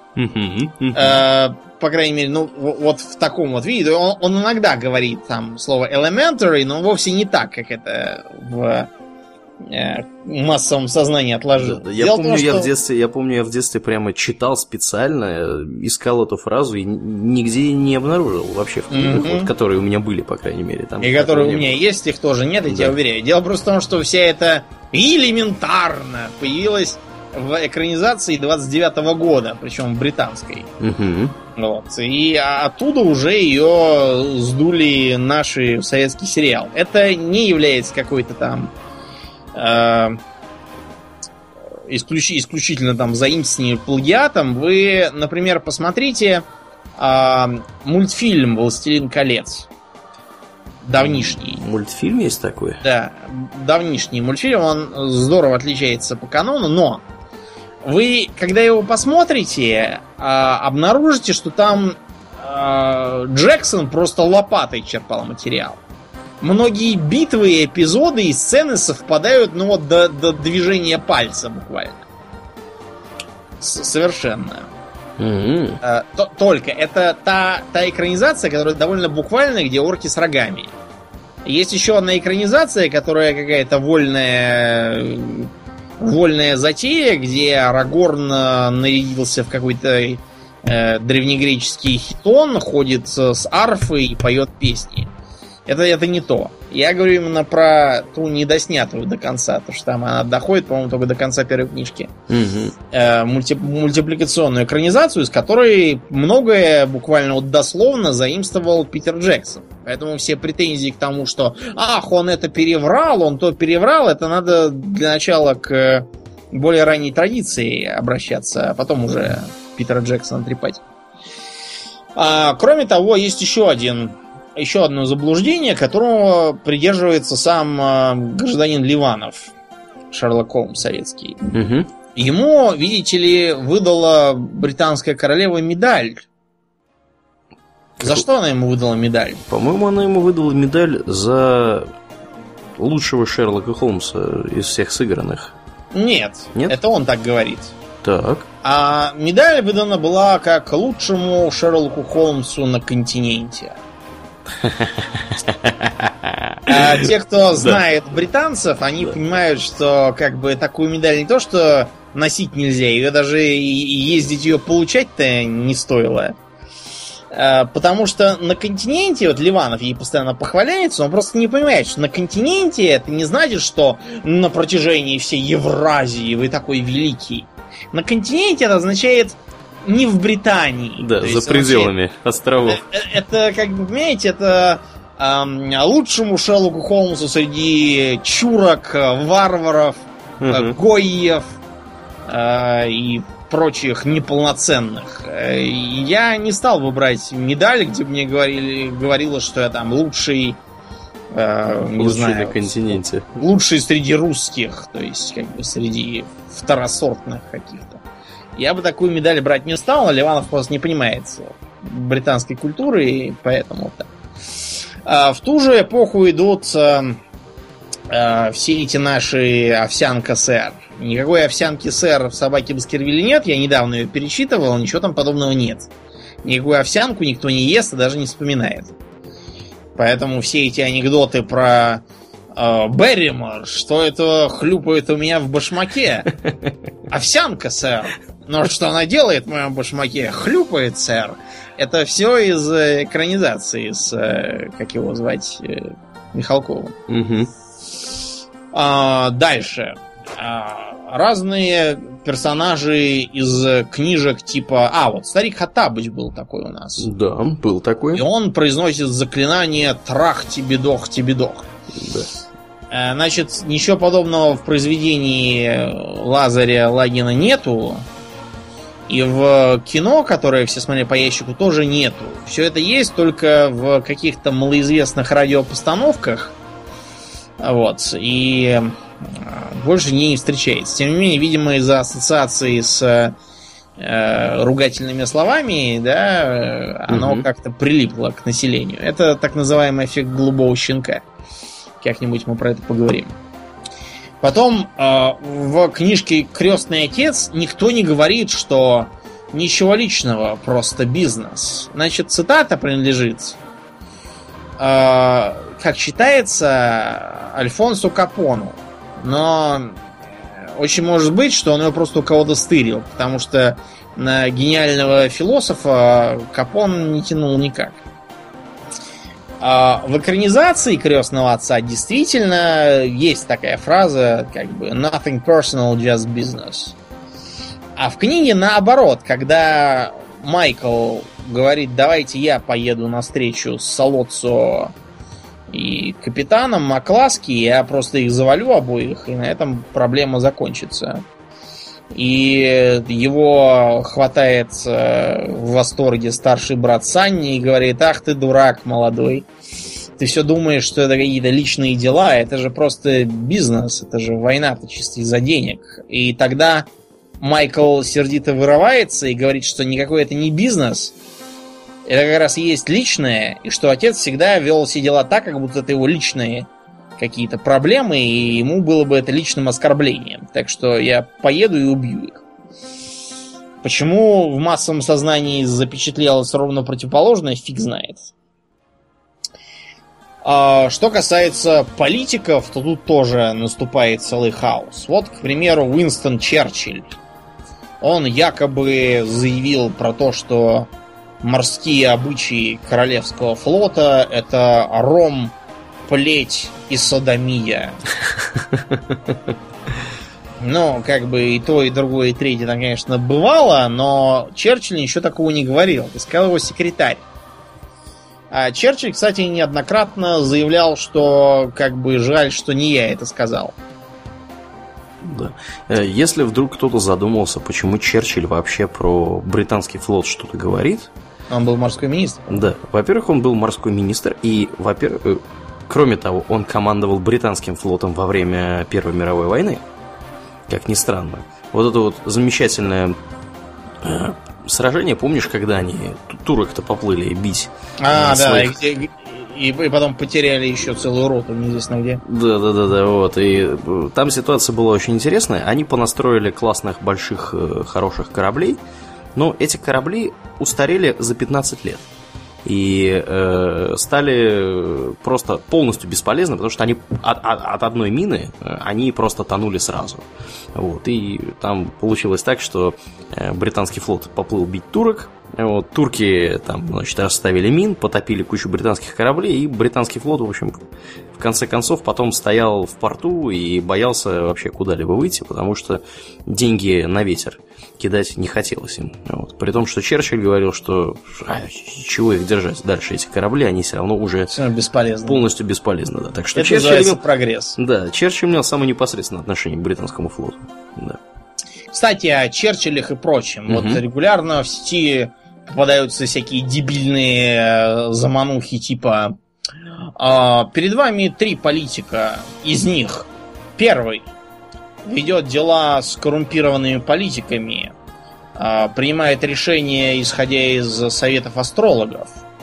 А, у него две жены, между которыми он постоянно бегает. Он много курит и выпивает десяток бокалов мартини в день. Второй. Дважды изгонялся с должности, просыпается не раньше полудня, в колледже курил опиум и каждый день выпивает около литровой бутылки виски. Третий. Имеет воинские награды, вегетарианец, не курит, э, иногда только пьет пиво и никогда не изменял жене. И все такие, ах, как прекрасен этот вегетарианец с воинскими наградами, который не пьет, не курит. И им тут же говорят, а, это Гитлер как бы, а вот первый, который Мартини жрал, это американский Рузвельт, а второй, который выжирает литр виски, это Черчилль. Черчилль да. Значит, э, давайте мыслить логически. Вот Франклин у вас э, имел дела с коррумпированными политиками, а, а Гитлер не имел дела с коррумпированными политиками. То есть Гитлер не избирался в парламент, Гитлер не истреблял своих политических оппонентов с одобрения президента Гинденбурга. Гитлер это как-то в вакууме превратился в фюрера и с нечистыми на руку политиками не имел дела. Угу. Хорошо, Франклин, я не знаю, может он правда советовался со строгой, может это вранье, но вот э, в США почему-то было незаметно, чтобы по всей стране э, астрология вылезла чуть ли не на официальные позиции и прожирала кучу денег.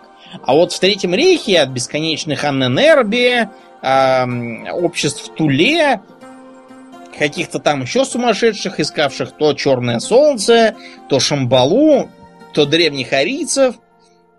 От них было не протолкнуться, все они пожирали государственное финансирование, вот, ездили в какие-то поездки, например, один даже в Тибете побывал, написал книжку, эсэсовец, вот. В США почему-то, несмотря на советы астрологов, ничего подобного не было. А, потом Черчилль дважды изгонялся с должности. Он не изгонялся, он ходил в отставку. Изгонялся это если бы его там, э, не знаю, гнали палками, кидали вслед ему помои и орали «гоните его, насмехайтесь над ним». Э, причем вот изгонялся. Просто ушел в парламентской стороне, это типично. Вот. Ну и то, что он там в колледже баловался опиумом, но на самом деле про Черчилля можно много другого рассказать, что гораздо хуже, чем то, что здесь написано. Вот. Поэтому это просто бред собачий, э, очередное как бы заблуждение. Мгм. Что у нас там еще было? А, да, у нас же э, времен французской революции замечательная фраза «Э, «Раз у народа нет хлеба, пусть ест пирожные», сказала Мария Антуанетта. Мария Антуанетта, когда эту фразу придумали, ей было 9 лет. И если бы она такое и сказала, то это было чисто по малолетству. А на самом деле это придумал Жан-Жак Руссо, который писал памфлеты и э, доказывал там аморальность современного ему абсолютизма.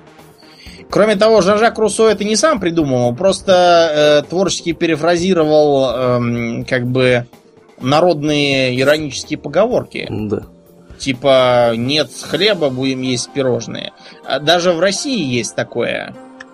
Были выражения типа, не будет хлеба, значит пряники поедим. Ну да, да. Опять же, это чисто иронично, потому что никаких пряников, разумеется, не было. Ну, у нас же публика любит приписывать э, нелюбимым монархам какие-нибудь там адские э, высказывания. Ну, да. Или идиотические высказывания. Любят. Например, самым пострадавшим от этого является такой монарх, как Иосиф Сталин. А, что такое мы не понаприписывали все эти бесконечные... Есть человек, есть проблема. Нет человека, нет проблемы. Значит, э, считается, что эту дурость запустил Анатолий Наумович Рыбаков. Наумович Рыбаков этот, это такой был советский писатель, который примерно как э, многие позднесоветские прозаики, э, он сперва писал книжки про, про каких-то совершенно, по-моему, психически больных комсомольцев. Если кому-то нечего делать, те могут почитать книжку «Приключения Кроша». И там целая трилогия есть, правда, интерес представляет только первые две части, третья какая-то туфта. А вот первые две это такой э, густопсовый позднесоветский эм, юношеский э, текст. То есть эм, комсомолец Крош вместе с другими своими школьными товарищами 10 класса летом идет на практику на автобазу. И там он узнает страшную правду. Оказывается, нечистые на руку слесари из гаража продали налево подшипники со склада, а на Волгу, как, а Волгу, на Победу из ремонта поставили отремонтированные старые амортизаторы, а новые продали. И просто там целая драма из-за этого, целое там расследование пинкертонов, кто там чего украл и Значит, э, э, это собачий бред. Начнем с того, что на советских автобазах воровали не то, что там э, какие-то там амортизаторы, а там можно было целый автомобиль украсть, только по частям. Вот, потому что И так было, один. Да, так было да, построено воровство. Можно почитать воспоминания тех, кто тогда работал, и э, узнать, что, например, э, с заводов выносили провода, просто обмотав их под рубахой вокруг тела, или там например, э, всякие детали там выносили, или были, были случаи, когда э, совершенно анекдотические, когда, например, вынесли трехметровую трубу, причем в открытую вынесли, а притворяясь, что они рабочие, они этой трубой измеряют диаметр территории завода.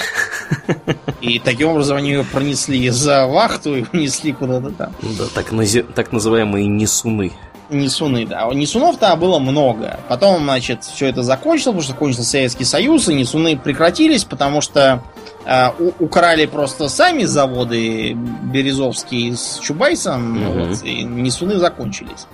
Но вот э, Рыбаков справа писал про комсомольцев с пламенными сердцами, а потом внезапно, когда стало можно, написал про детей Арбата, и там было написано, как, как омерзительно всем было жить в этом гнусном Советском Союзе, и как, как Рыбаков там страдал тяжко в атмосфере удушающей тирании.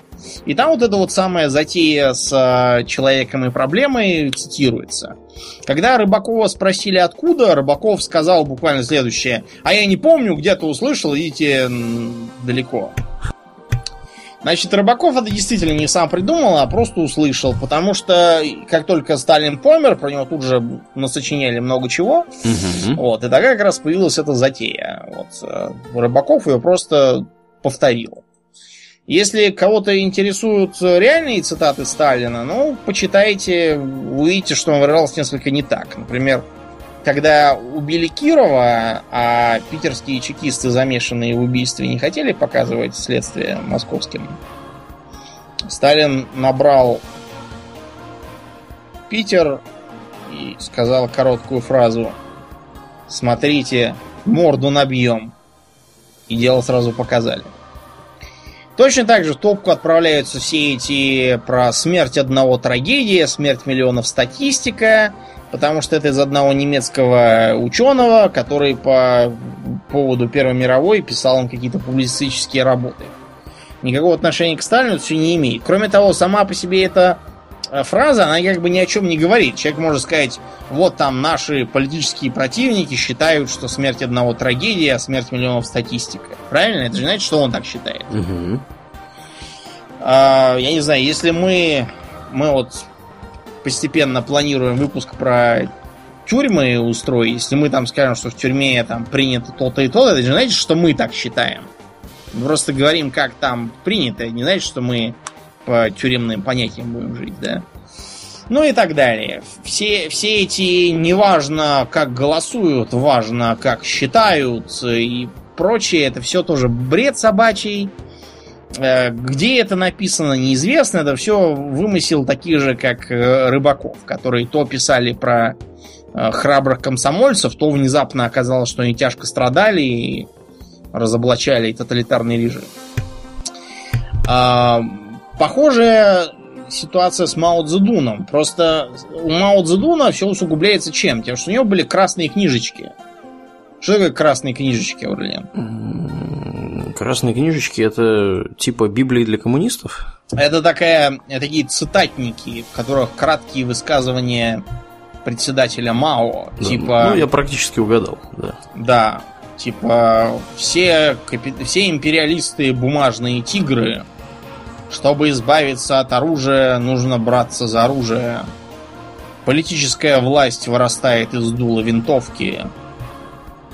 Революция — это восстание, в ходе которого один класс свергает другой. Это то, что я помню на память. А то, что у него там еще было написано, это в основном э, передранные цитаты из лозунгов Красной Армии Советского Союза. Например, пусть нас не трогают, и мы не тронем, а если тронут, мы не останемся в долгу. Но это из э, советской песни «Нас не тронем, мы не тронем», «Нас затронем» и что-то там еще. Вот. Так что с цитатами обращайтесь популярнее, потому что, как э, говорил э, Владимир Ильич Ленин, э, любая дурость, написанная в интернете с портретом и подписью, тут же начинает восприниматься как истинная цитата. И плевать, что Ленин помер задолго до интернета. Фраза-то как бы, Да. как бы правильная, да? Ну да, ну Ленин мог бы такое сказать, наверное, Но если, если бы он дожил, сейчас он, был бы, жив. с- он бы Да. такое сказал, да, что... что Я мы тут с удивлением узнал, раз уж мы заговорили про коммунистических лидеров, что в интернете есть э, целый сайт, на котором э, есть фотографии Ким Чен Ира, смотрящего на разное. То есть На разное. На разное, ну, на достижение народного хозяйства в Северной Корее. То есть там на всех фотографиях примерно один и тот же сюжет. Стоит Ким Чен Ир, рядом вокруг него стоят в такой же, абсолютно в таких же курточках, в таких же шапках. Там мужички его, там какие-то советники, там периодически военные какие-нибудь, какие-нибудь девахи там могут э, рядом оказаться. И вот он стоит, значит, сюжет один и тот же везде. То там перед прилавком с рыбой, то на каком-нибудь заводе, то за каким-нибудь допотопным компьютером там сидит какой-нибудь боец, э, значит, кому- кому- Красной Армии корейской, и Ким Чен Ир там стоит у него за спиной, смотрит. И он просто, просто смотрит на разные вещи. Понятно, то есть он просто пялит глаза. Да, Но я, да. я помню, что Ки- Ки- Ким Ир Сен, его папа, он э, не просто смотрел, он приезжал, начинал всем давать советы. А, то есть он, ну, он знал. Он приезжает на ферму и говорит, что коров надо доить вот так вот. И все такие, да, да. Потому что я подозреваю, что никаких коров он сроду не доил. Вот. Но факт тот, что он, да, любил вот такое. Да, ну, И чтобы закрыть тему цитат, даже всякие там поговорки регулярно оказываются чепухой. Но это знаете как что? Вот, например, ты в Швеции живучий, шведских стенок-то, наверное, много видел?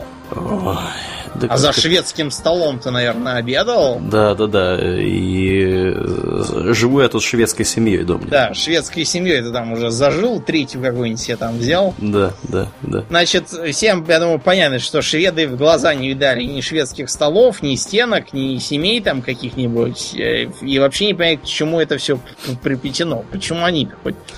Да, Вот. они, они, когда им начинаешь спрашивать их про шведскую семью, делают изумленные глаза такие, знаешь, по две плошки. И... Потому что шведы, они как бы достаточно скучные в этом смысле люди. То есть это Да. не голландцы. Да, да, да.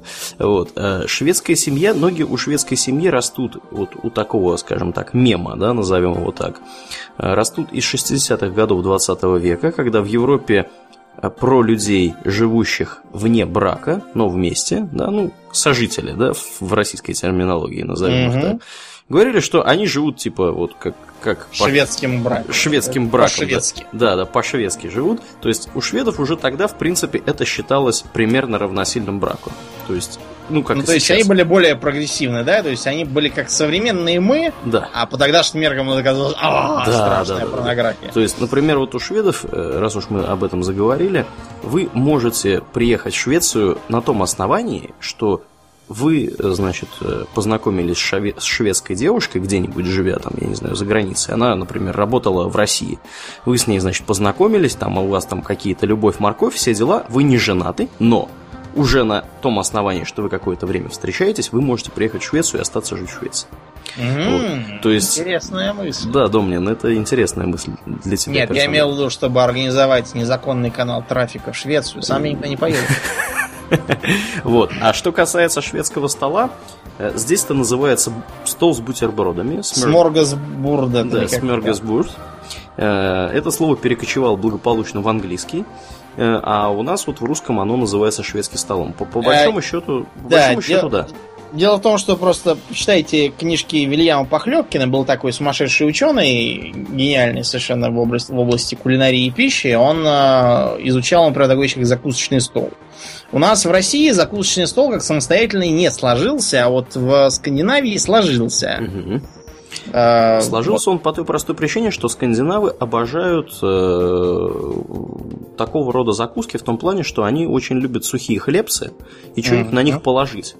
И как бы формат вот таких бутербродов, да, назовем их так, он у них очень популярен. То есть тут, пожалуйста, идешь в магазин, целая полка и не одна будет по- под всякий хлеб отведена, под сушеный. Причем они очень любят сушеный такой, знаешь, типа, типа хлебцев, таких вот пластиночек.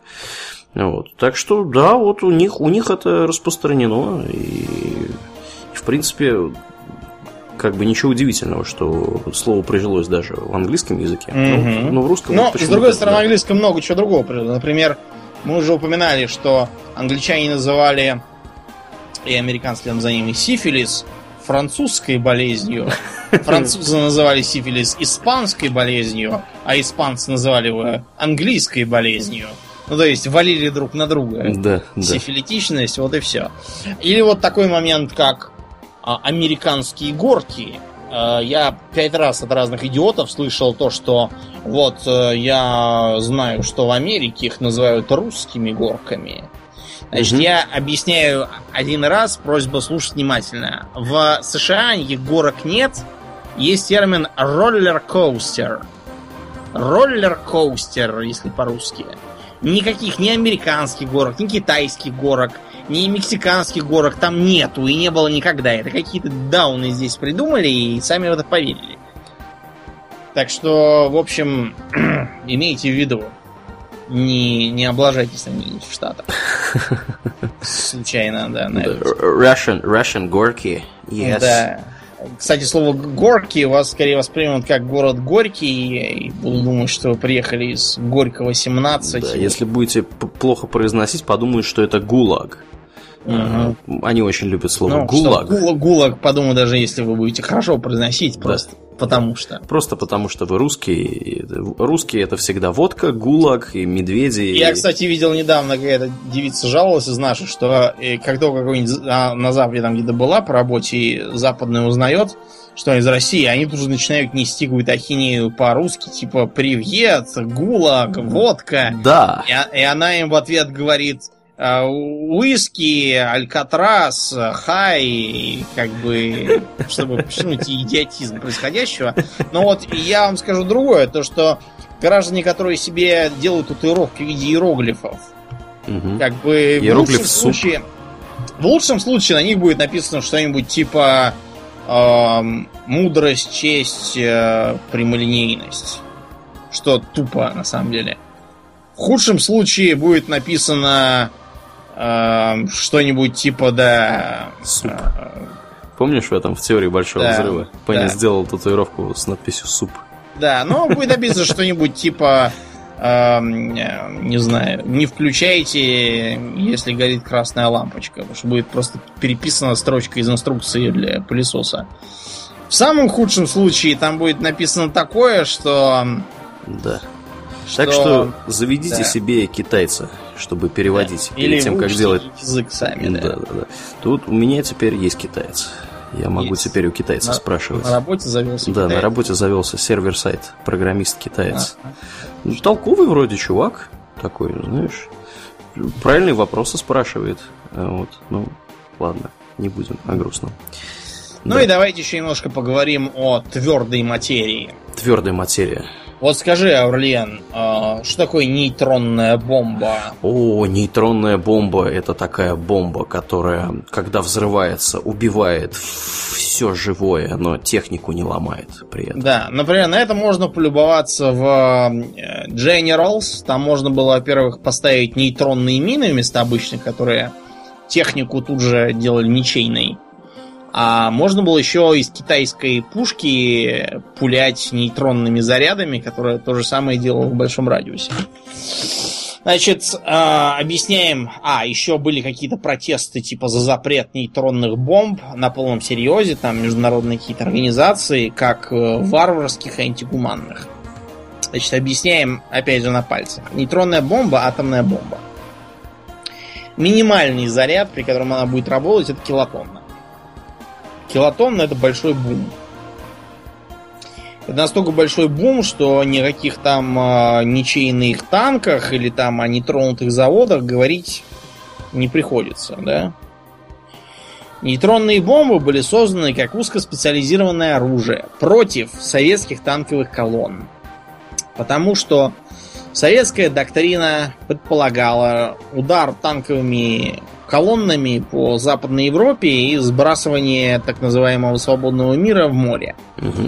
Кстати говоря, на эту тему, э, раз мы заговорили, есть популярная шутка здесь, в местных кругах, э, которая заключается в том, что у НАТО есть со Швецией, которая не входит в НАТО до сих пор, негласная договоренность, что как только русские танки, значит, двигаются в Европу и, например, проходят через территорию Финляндии, ну, чтобы в Скандинавию попасть побыстрее, э, американцы наносят ядерный удар по Финляндии к ядерной короче, и останавливают русские, русское наступление останавливает в Финляндии таким образом. Так что, да, Домнин, ты абсолютно прав.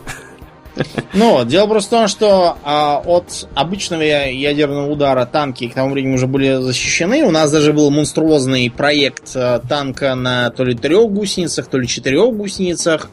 Такой по форме напоминающий летающую тарелку немножко, Мгм. обтекаемую, с а, толстенной броней, там разными средствами защиты. Но потом появились серийные танки э, серии Т, которые имели уже защиту от ОМП как современные. Ну, то есть защиту от радиации от обычной бомбы, э, избыточное давление изнутри, чтобы не дышать воздухом радиоактивным и разные другие фишки.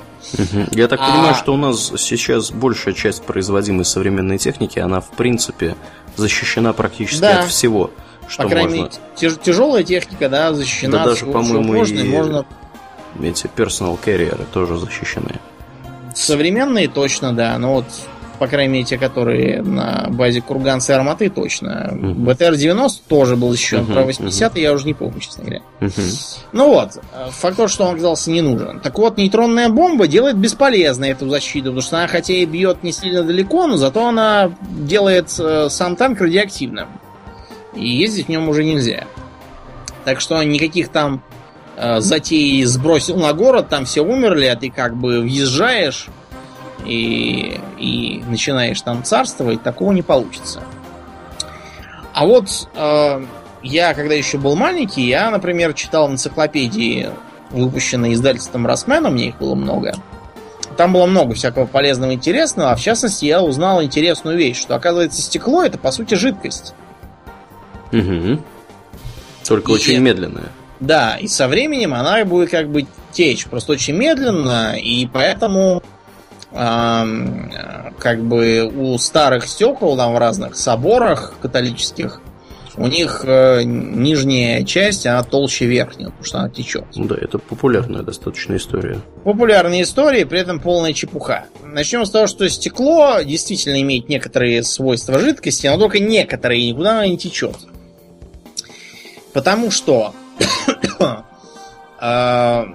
в этих самых соборах э, была просто такая технология тогда. Когда стекло делалось исключительно выдуванием, мы с тобой, помнишь, были в Венеции, смотри, как его выдувают. Мгм. Да-да-да. Замечательное зрелище.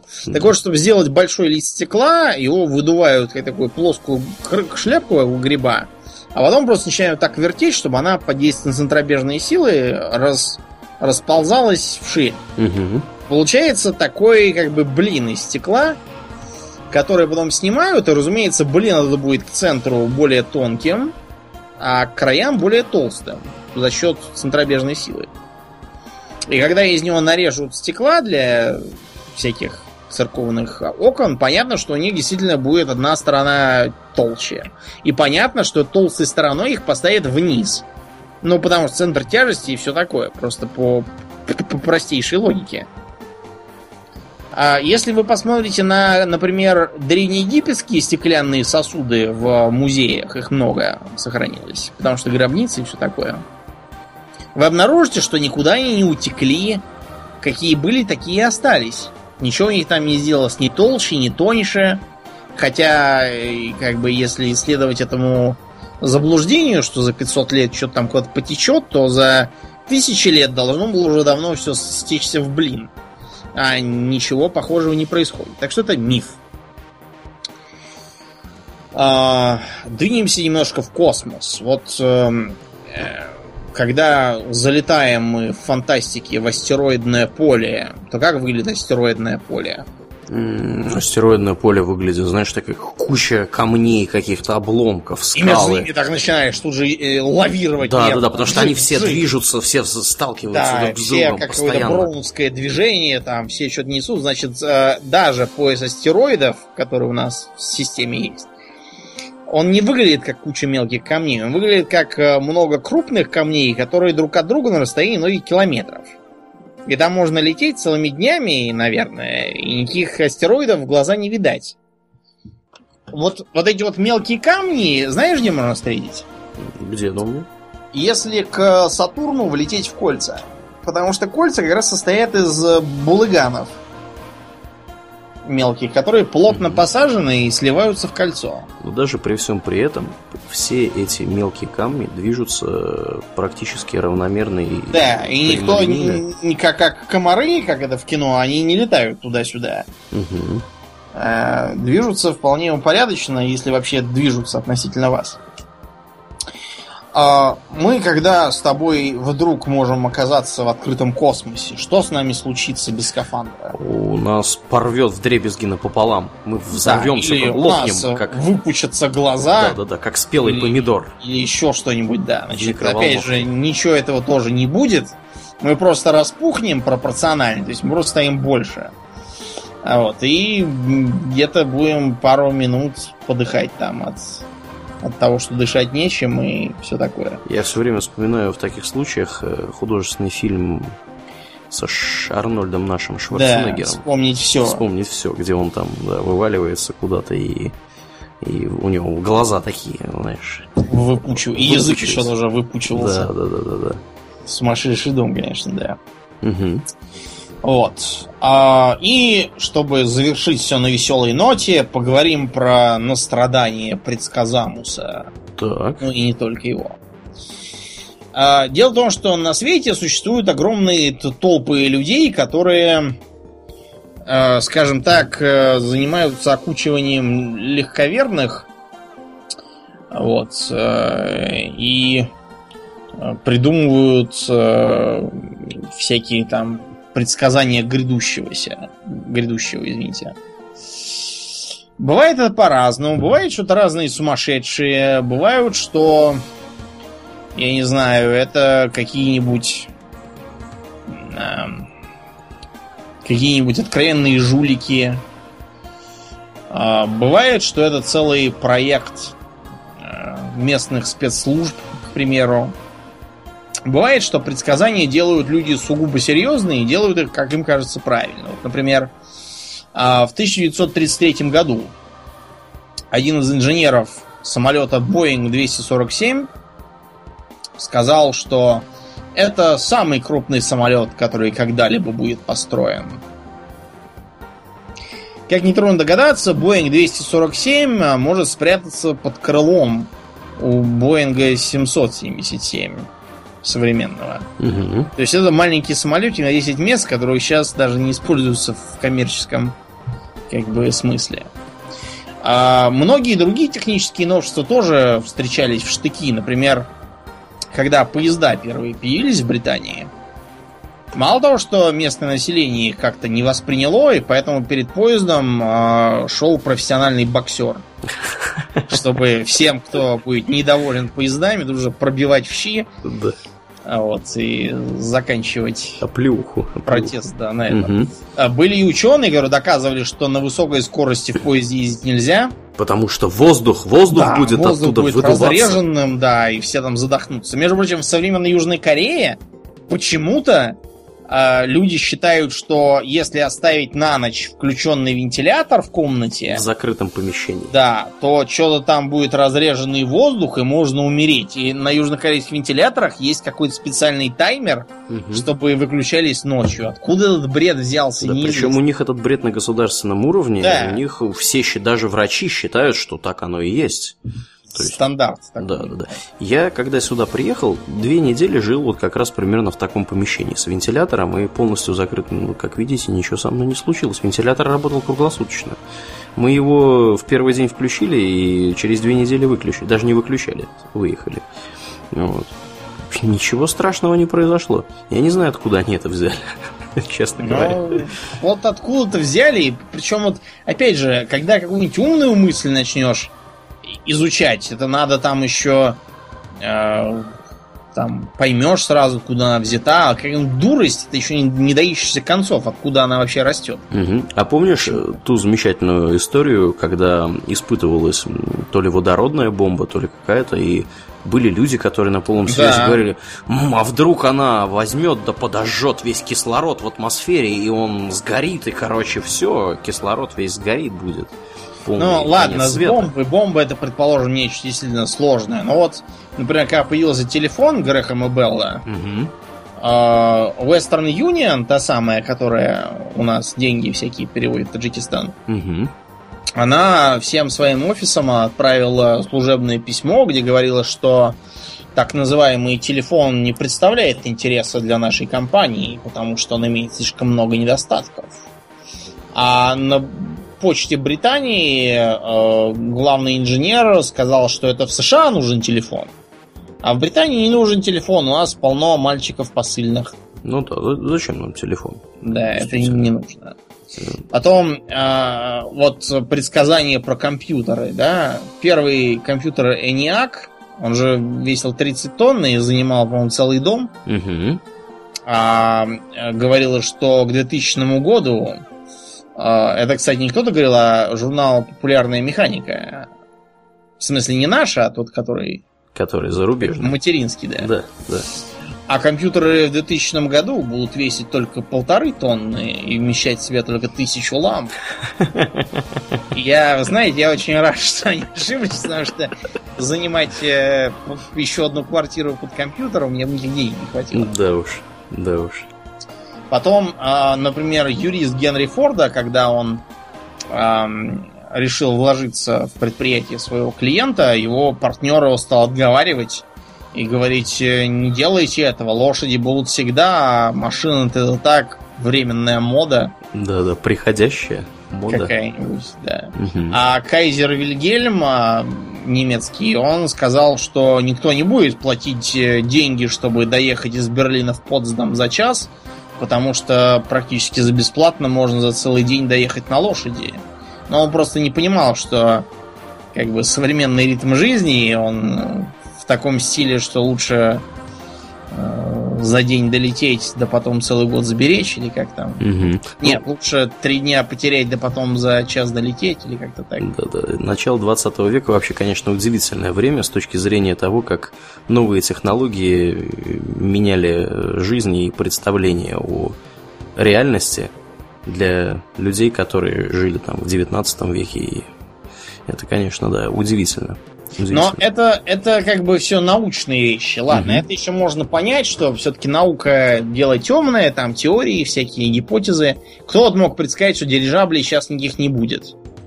Да, все же Ну думают, что ему готово большое будущее, они как-то взяли и заглохли.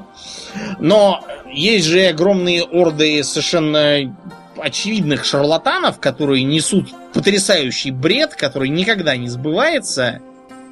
И все равно у них э, есть как бы известность аудитория. Да, мы уже, по-моему, про секты в этом подкасте распространялись. Да, но я имел в виду как бы таких более нейтральных, типа того же предсказамуса, Нострадамуса этого, потому что у предсказамуса у него все предсказания выглядят как так называемые катрены. Что такое катрена, блин? Это такие э, туманные изречения, облаченные в четверостишие, по-моему, если мне Да. не изменяет память, которые можно трактовать абсолютно любым образом.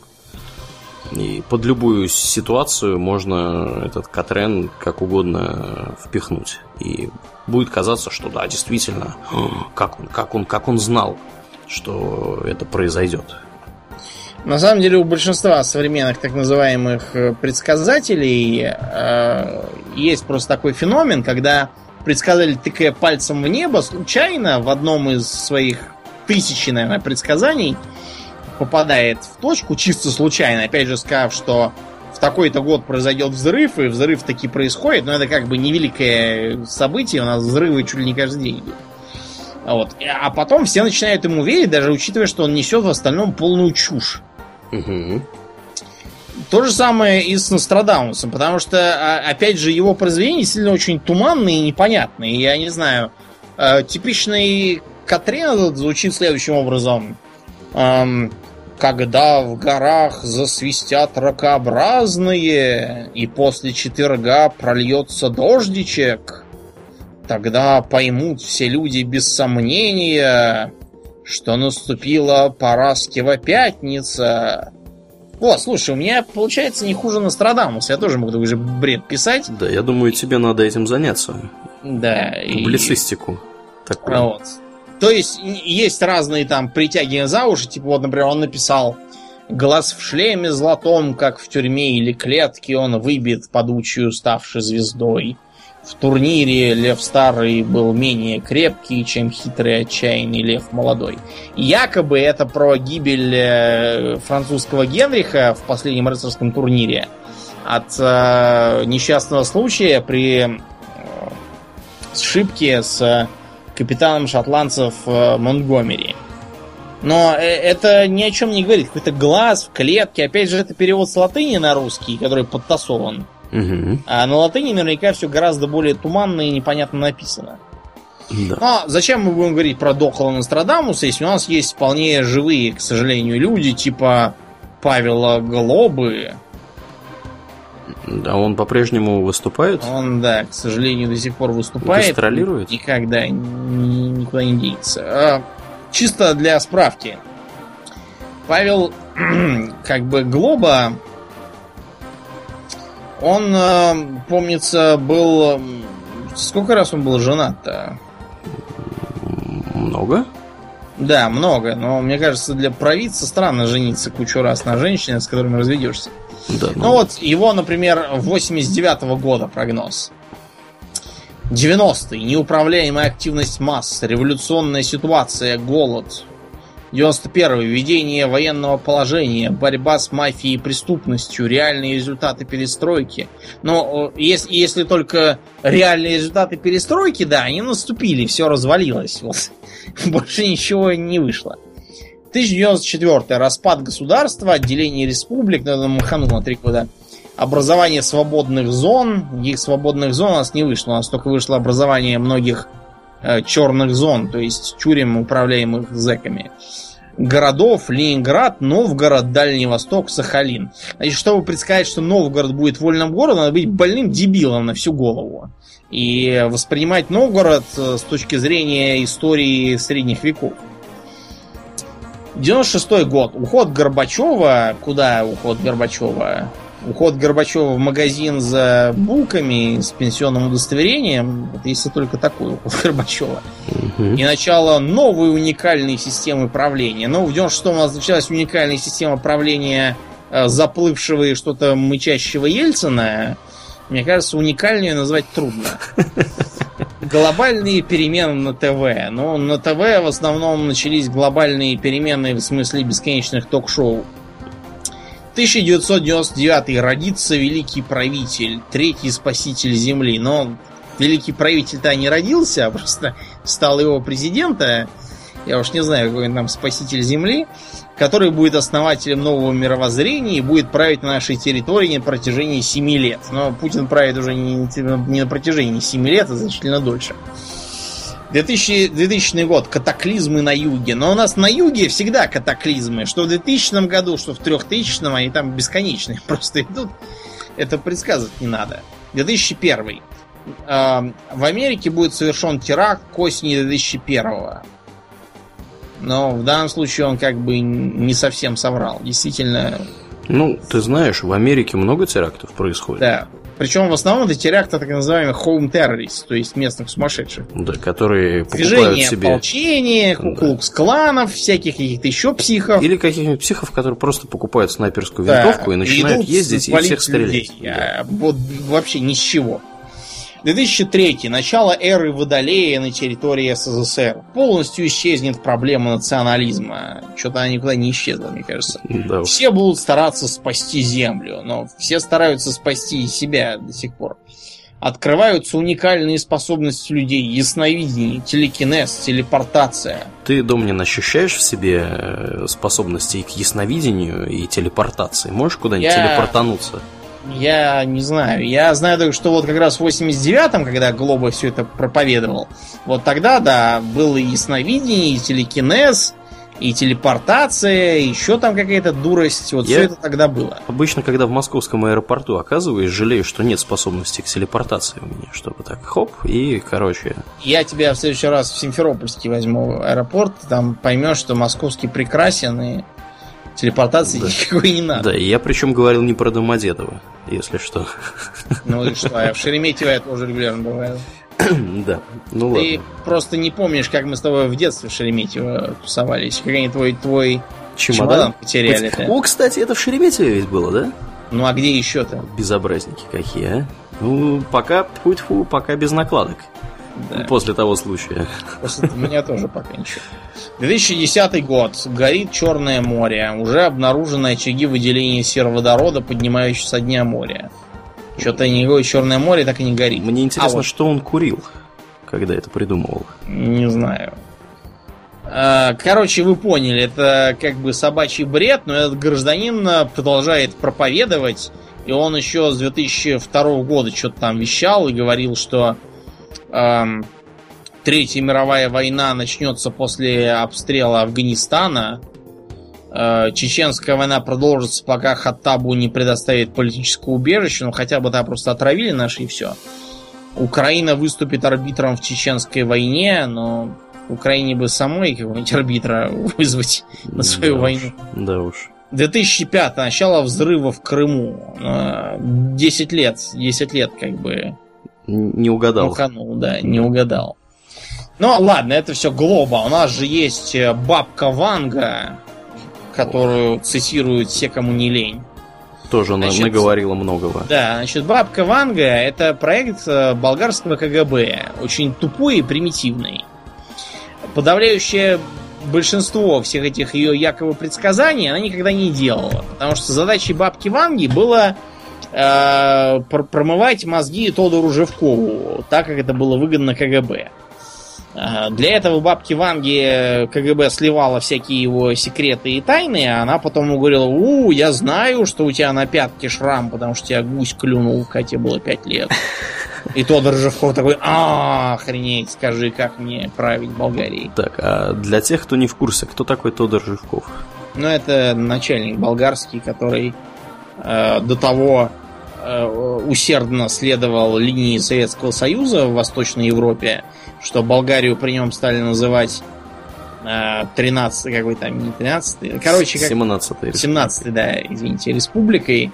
И появились анекдоты в стиле там 1900... Болгарский слон. Да, да, да. 1985 слон. Объявлен ЮНЕСКО годом слона. А США издают книгу «Все о слонах». А Британия издает двухтомник «Кое-что о слонах». Германия издает трехтомник «Введение в слоноведение». Бал... Э, Советский Союз издает четырехтомник «Слон в эпоху феодализма», «Слон в эпоху социализма», «Слон в эпоху коммунизма» и четвертый том «Советский слон – лучший слон в мире».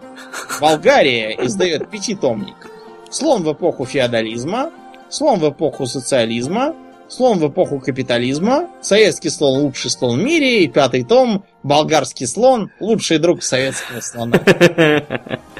Да, Короче, да, такой был персонаж э, потешный. Он периодически высказывал какие-то странные тоже вещи, типа он как-то раз приехал открывать завод полупроводников и стал по привычке проповедовать и говорить, что сегодня мы построили завод полупроводников. Завтра мы построим завод полных проводников. Ну, в общем, мужик в теме явно был.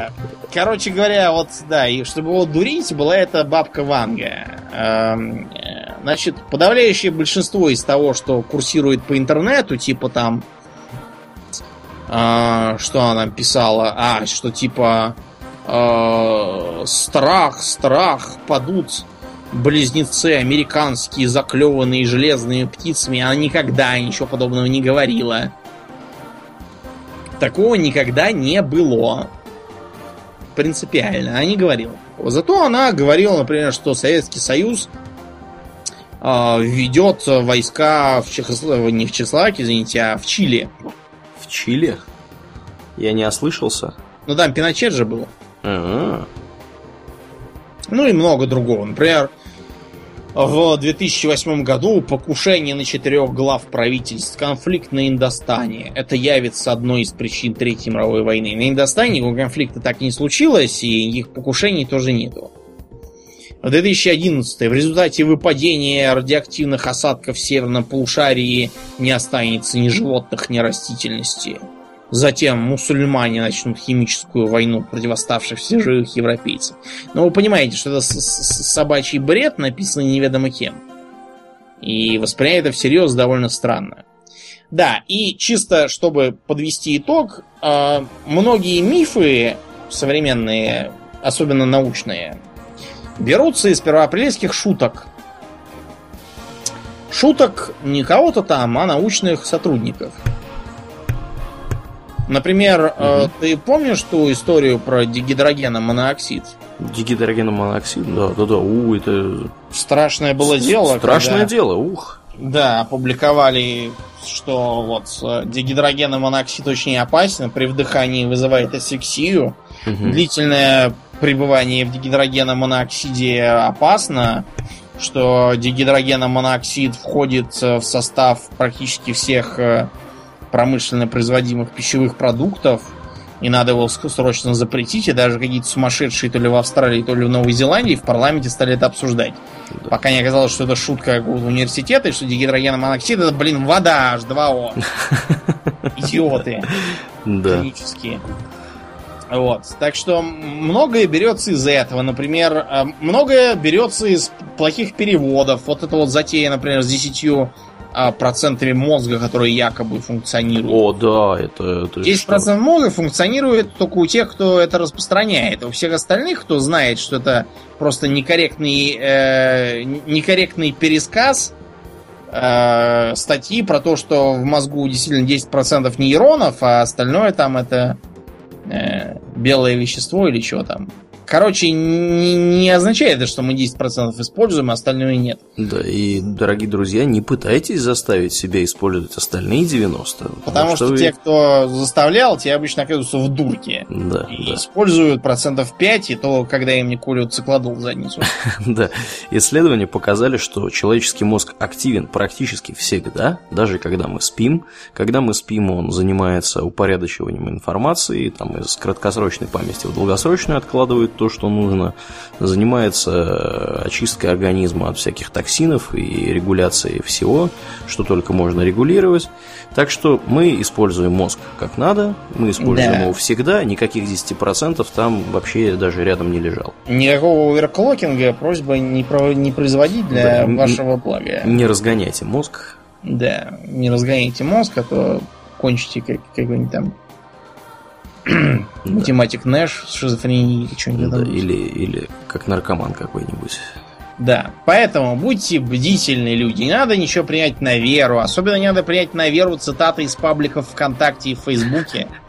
Потому что я, я вам уже говорил, что у нас вот верят в план Даллиса по погублению Советского Союза и России матушки, а в США верят в план Сталина, благодаря которому в США э, все так плохо сейчас э, обстоит и будет еще хуже.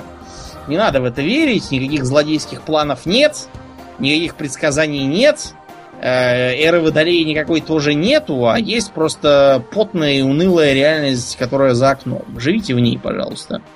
Да. А мы постараемся не давать вам скучать. Да. Ну, я так понимаю, что будем заканчивать. Э, я напоминаю, что в эфире был 107 выпуск подкаста Хобби Токс. И с вами были его постоянные ведущие Домнин и Аурлиен. Спасибо, Домнин. Всего хорошего, друзья. Пока.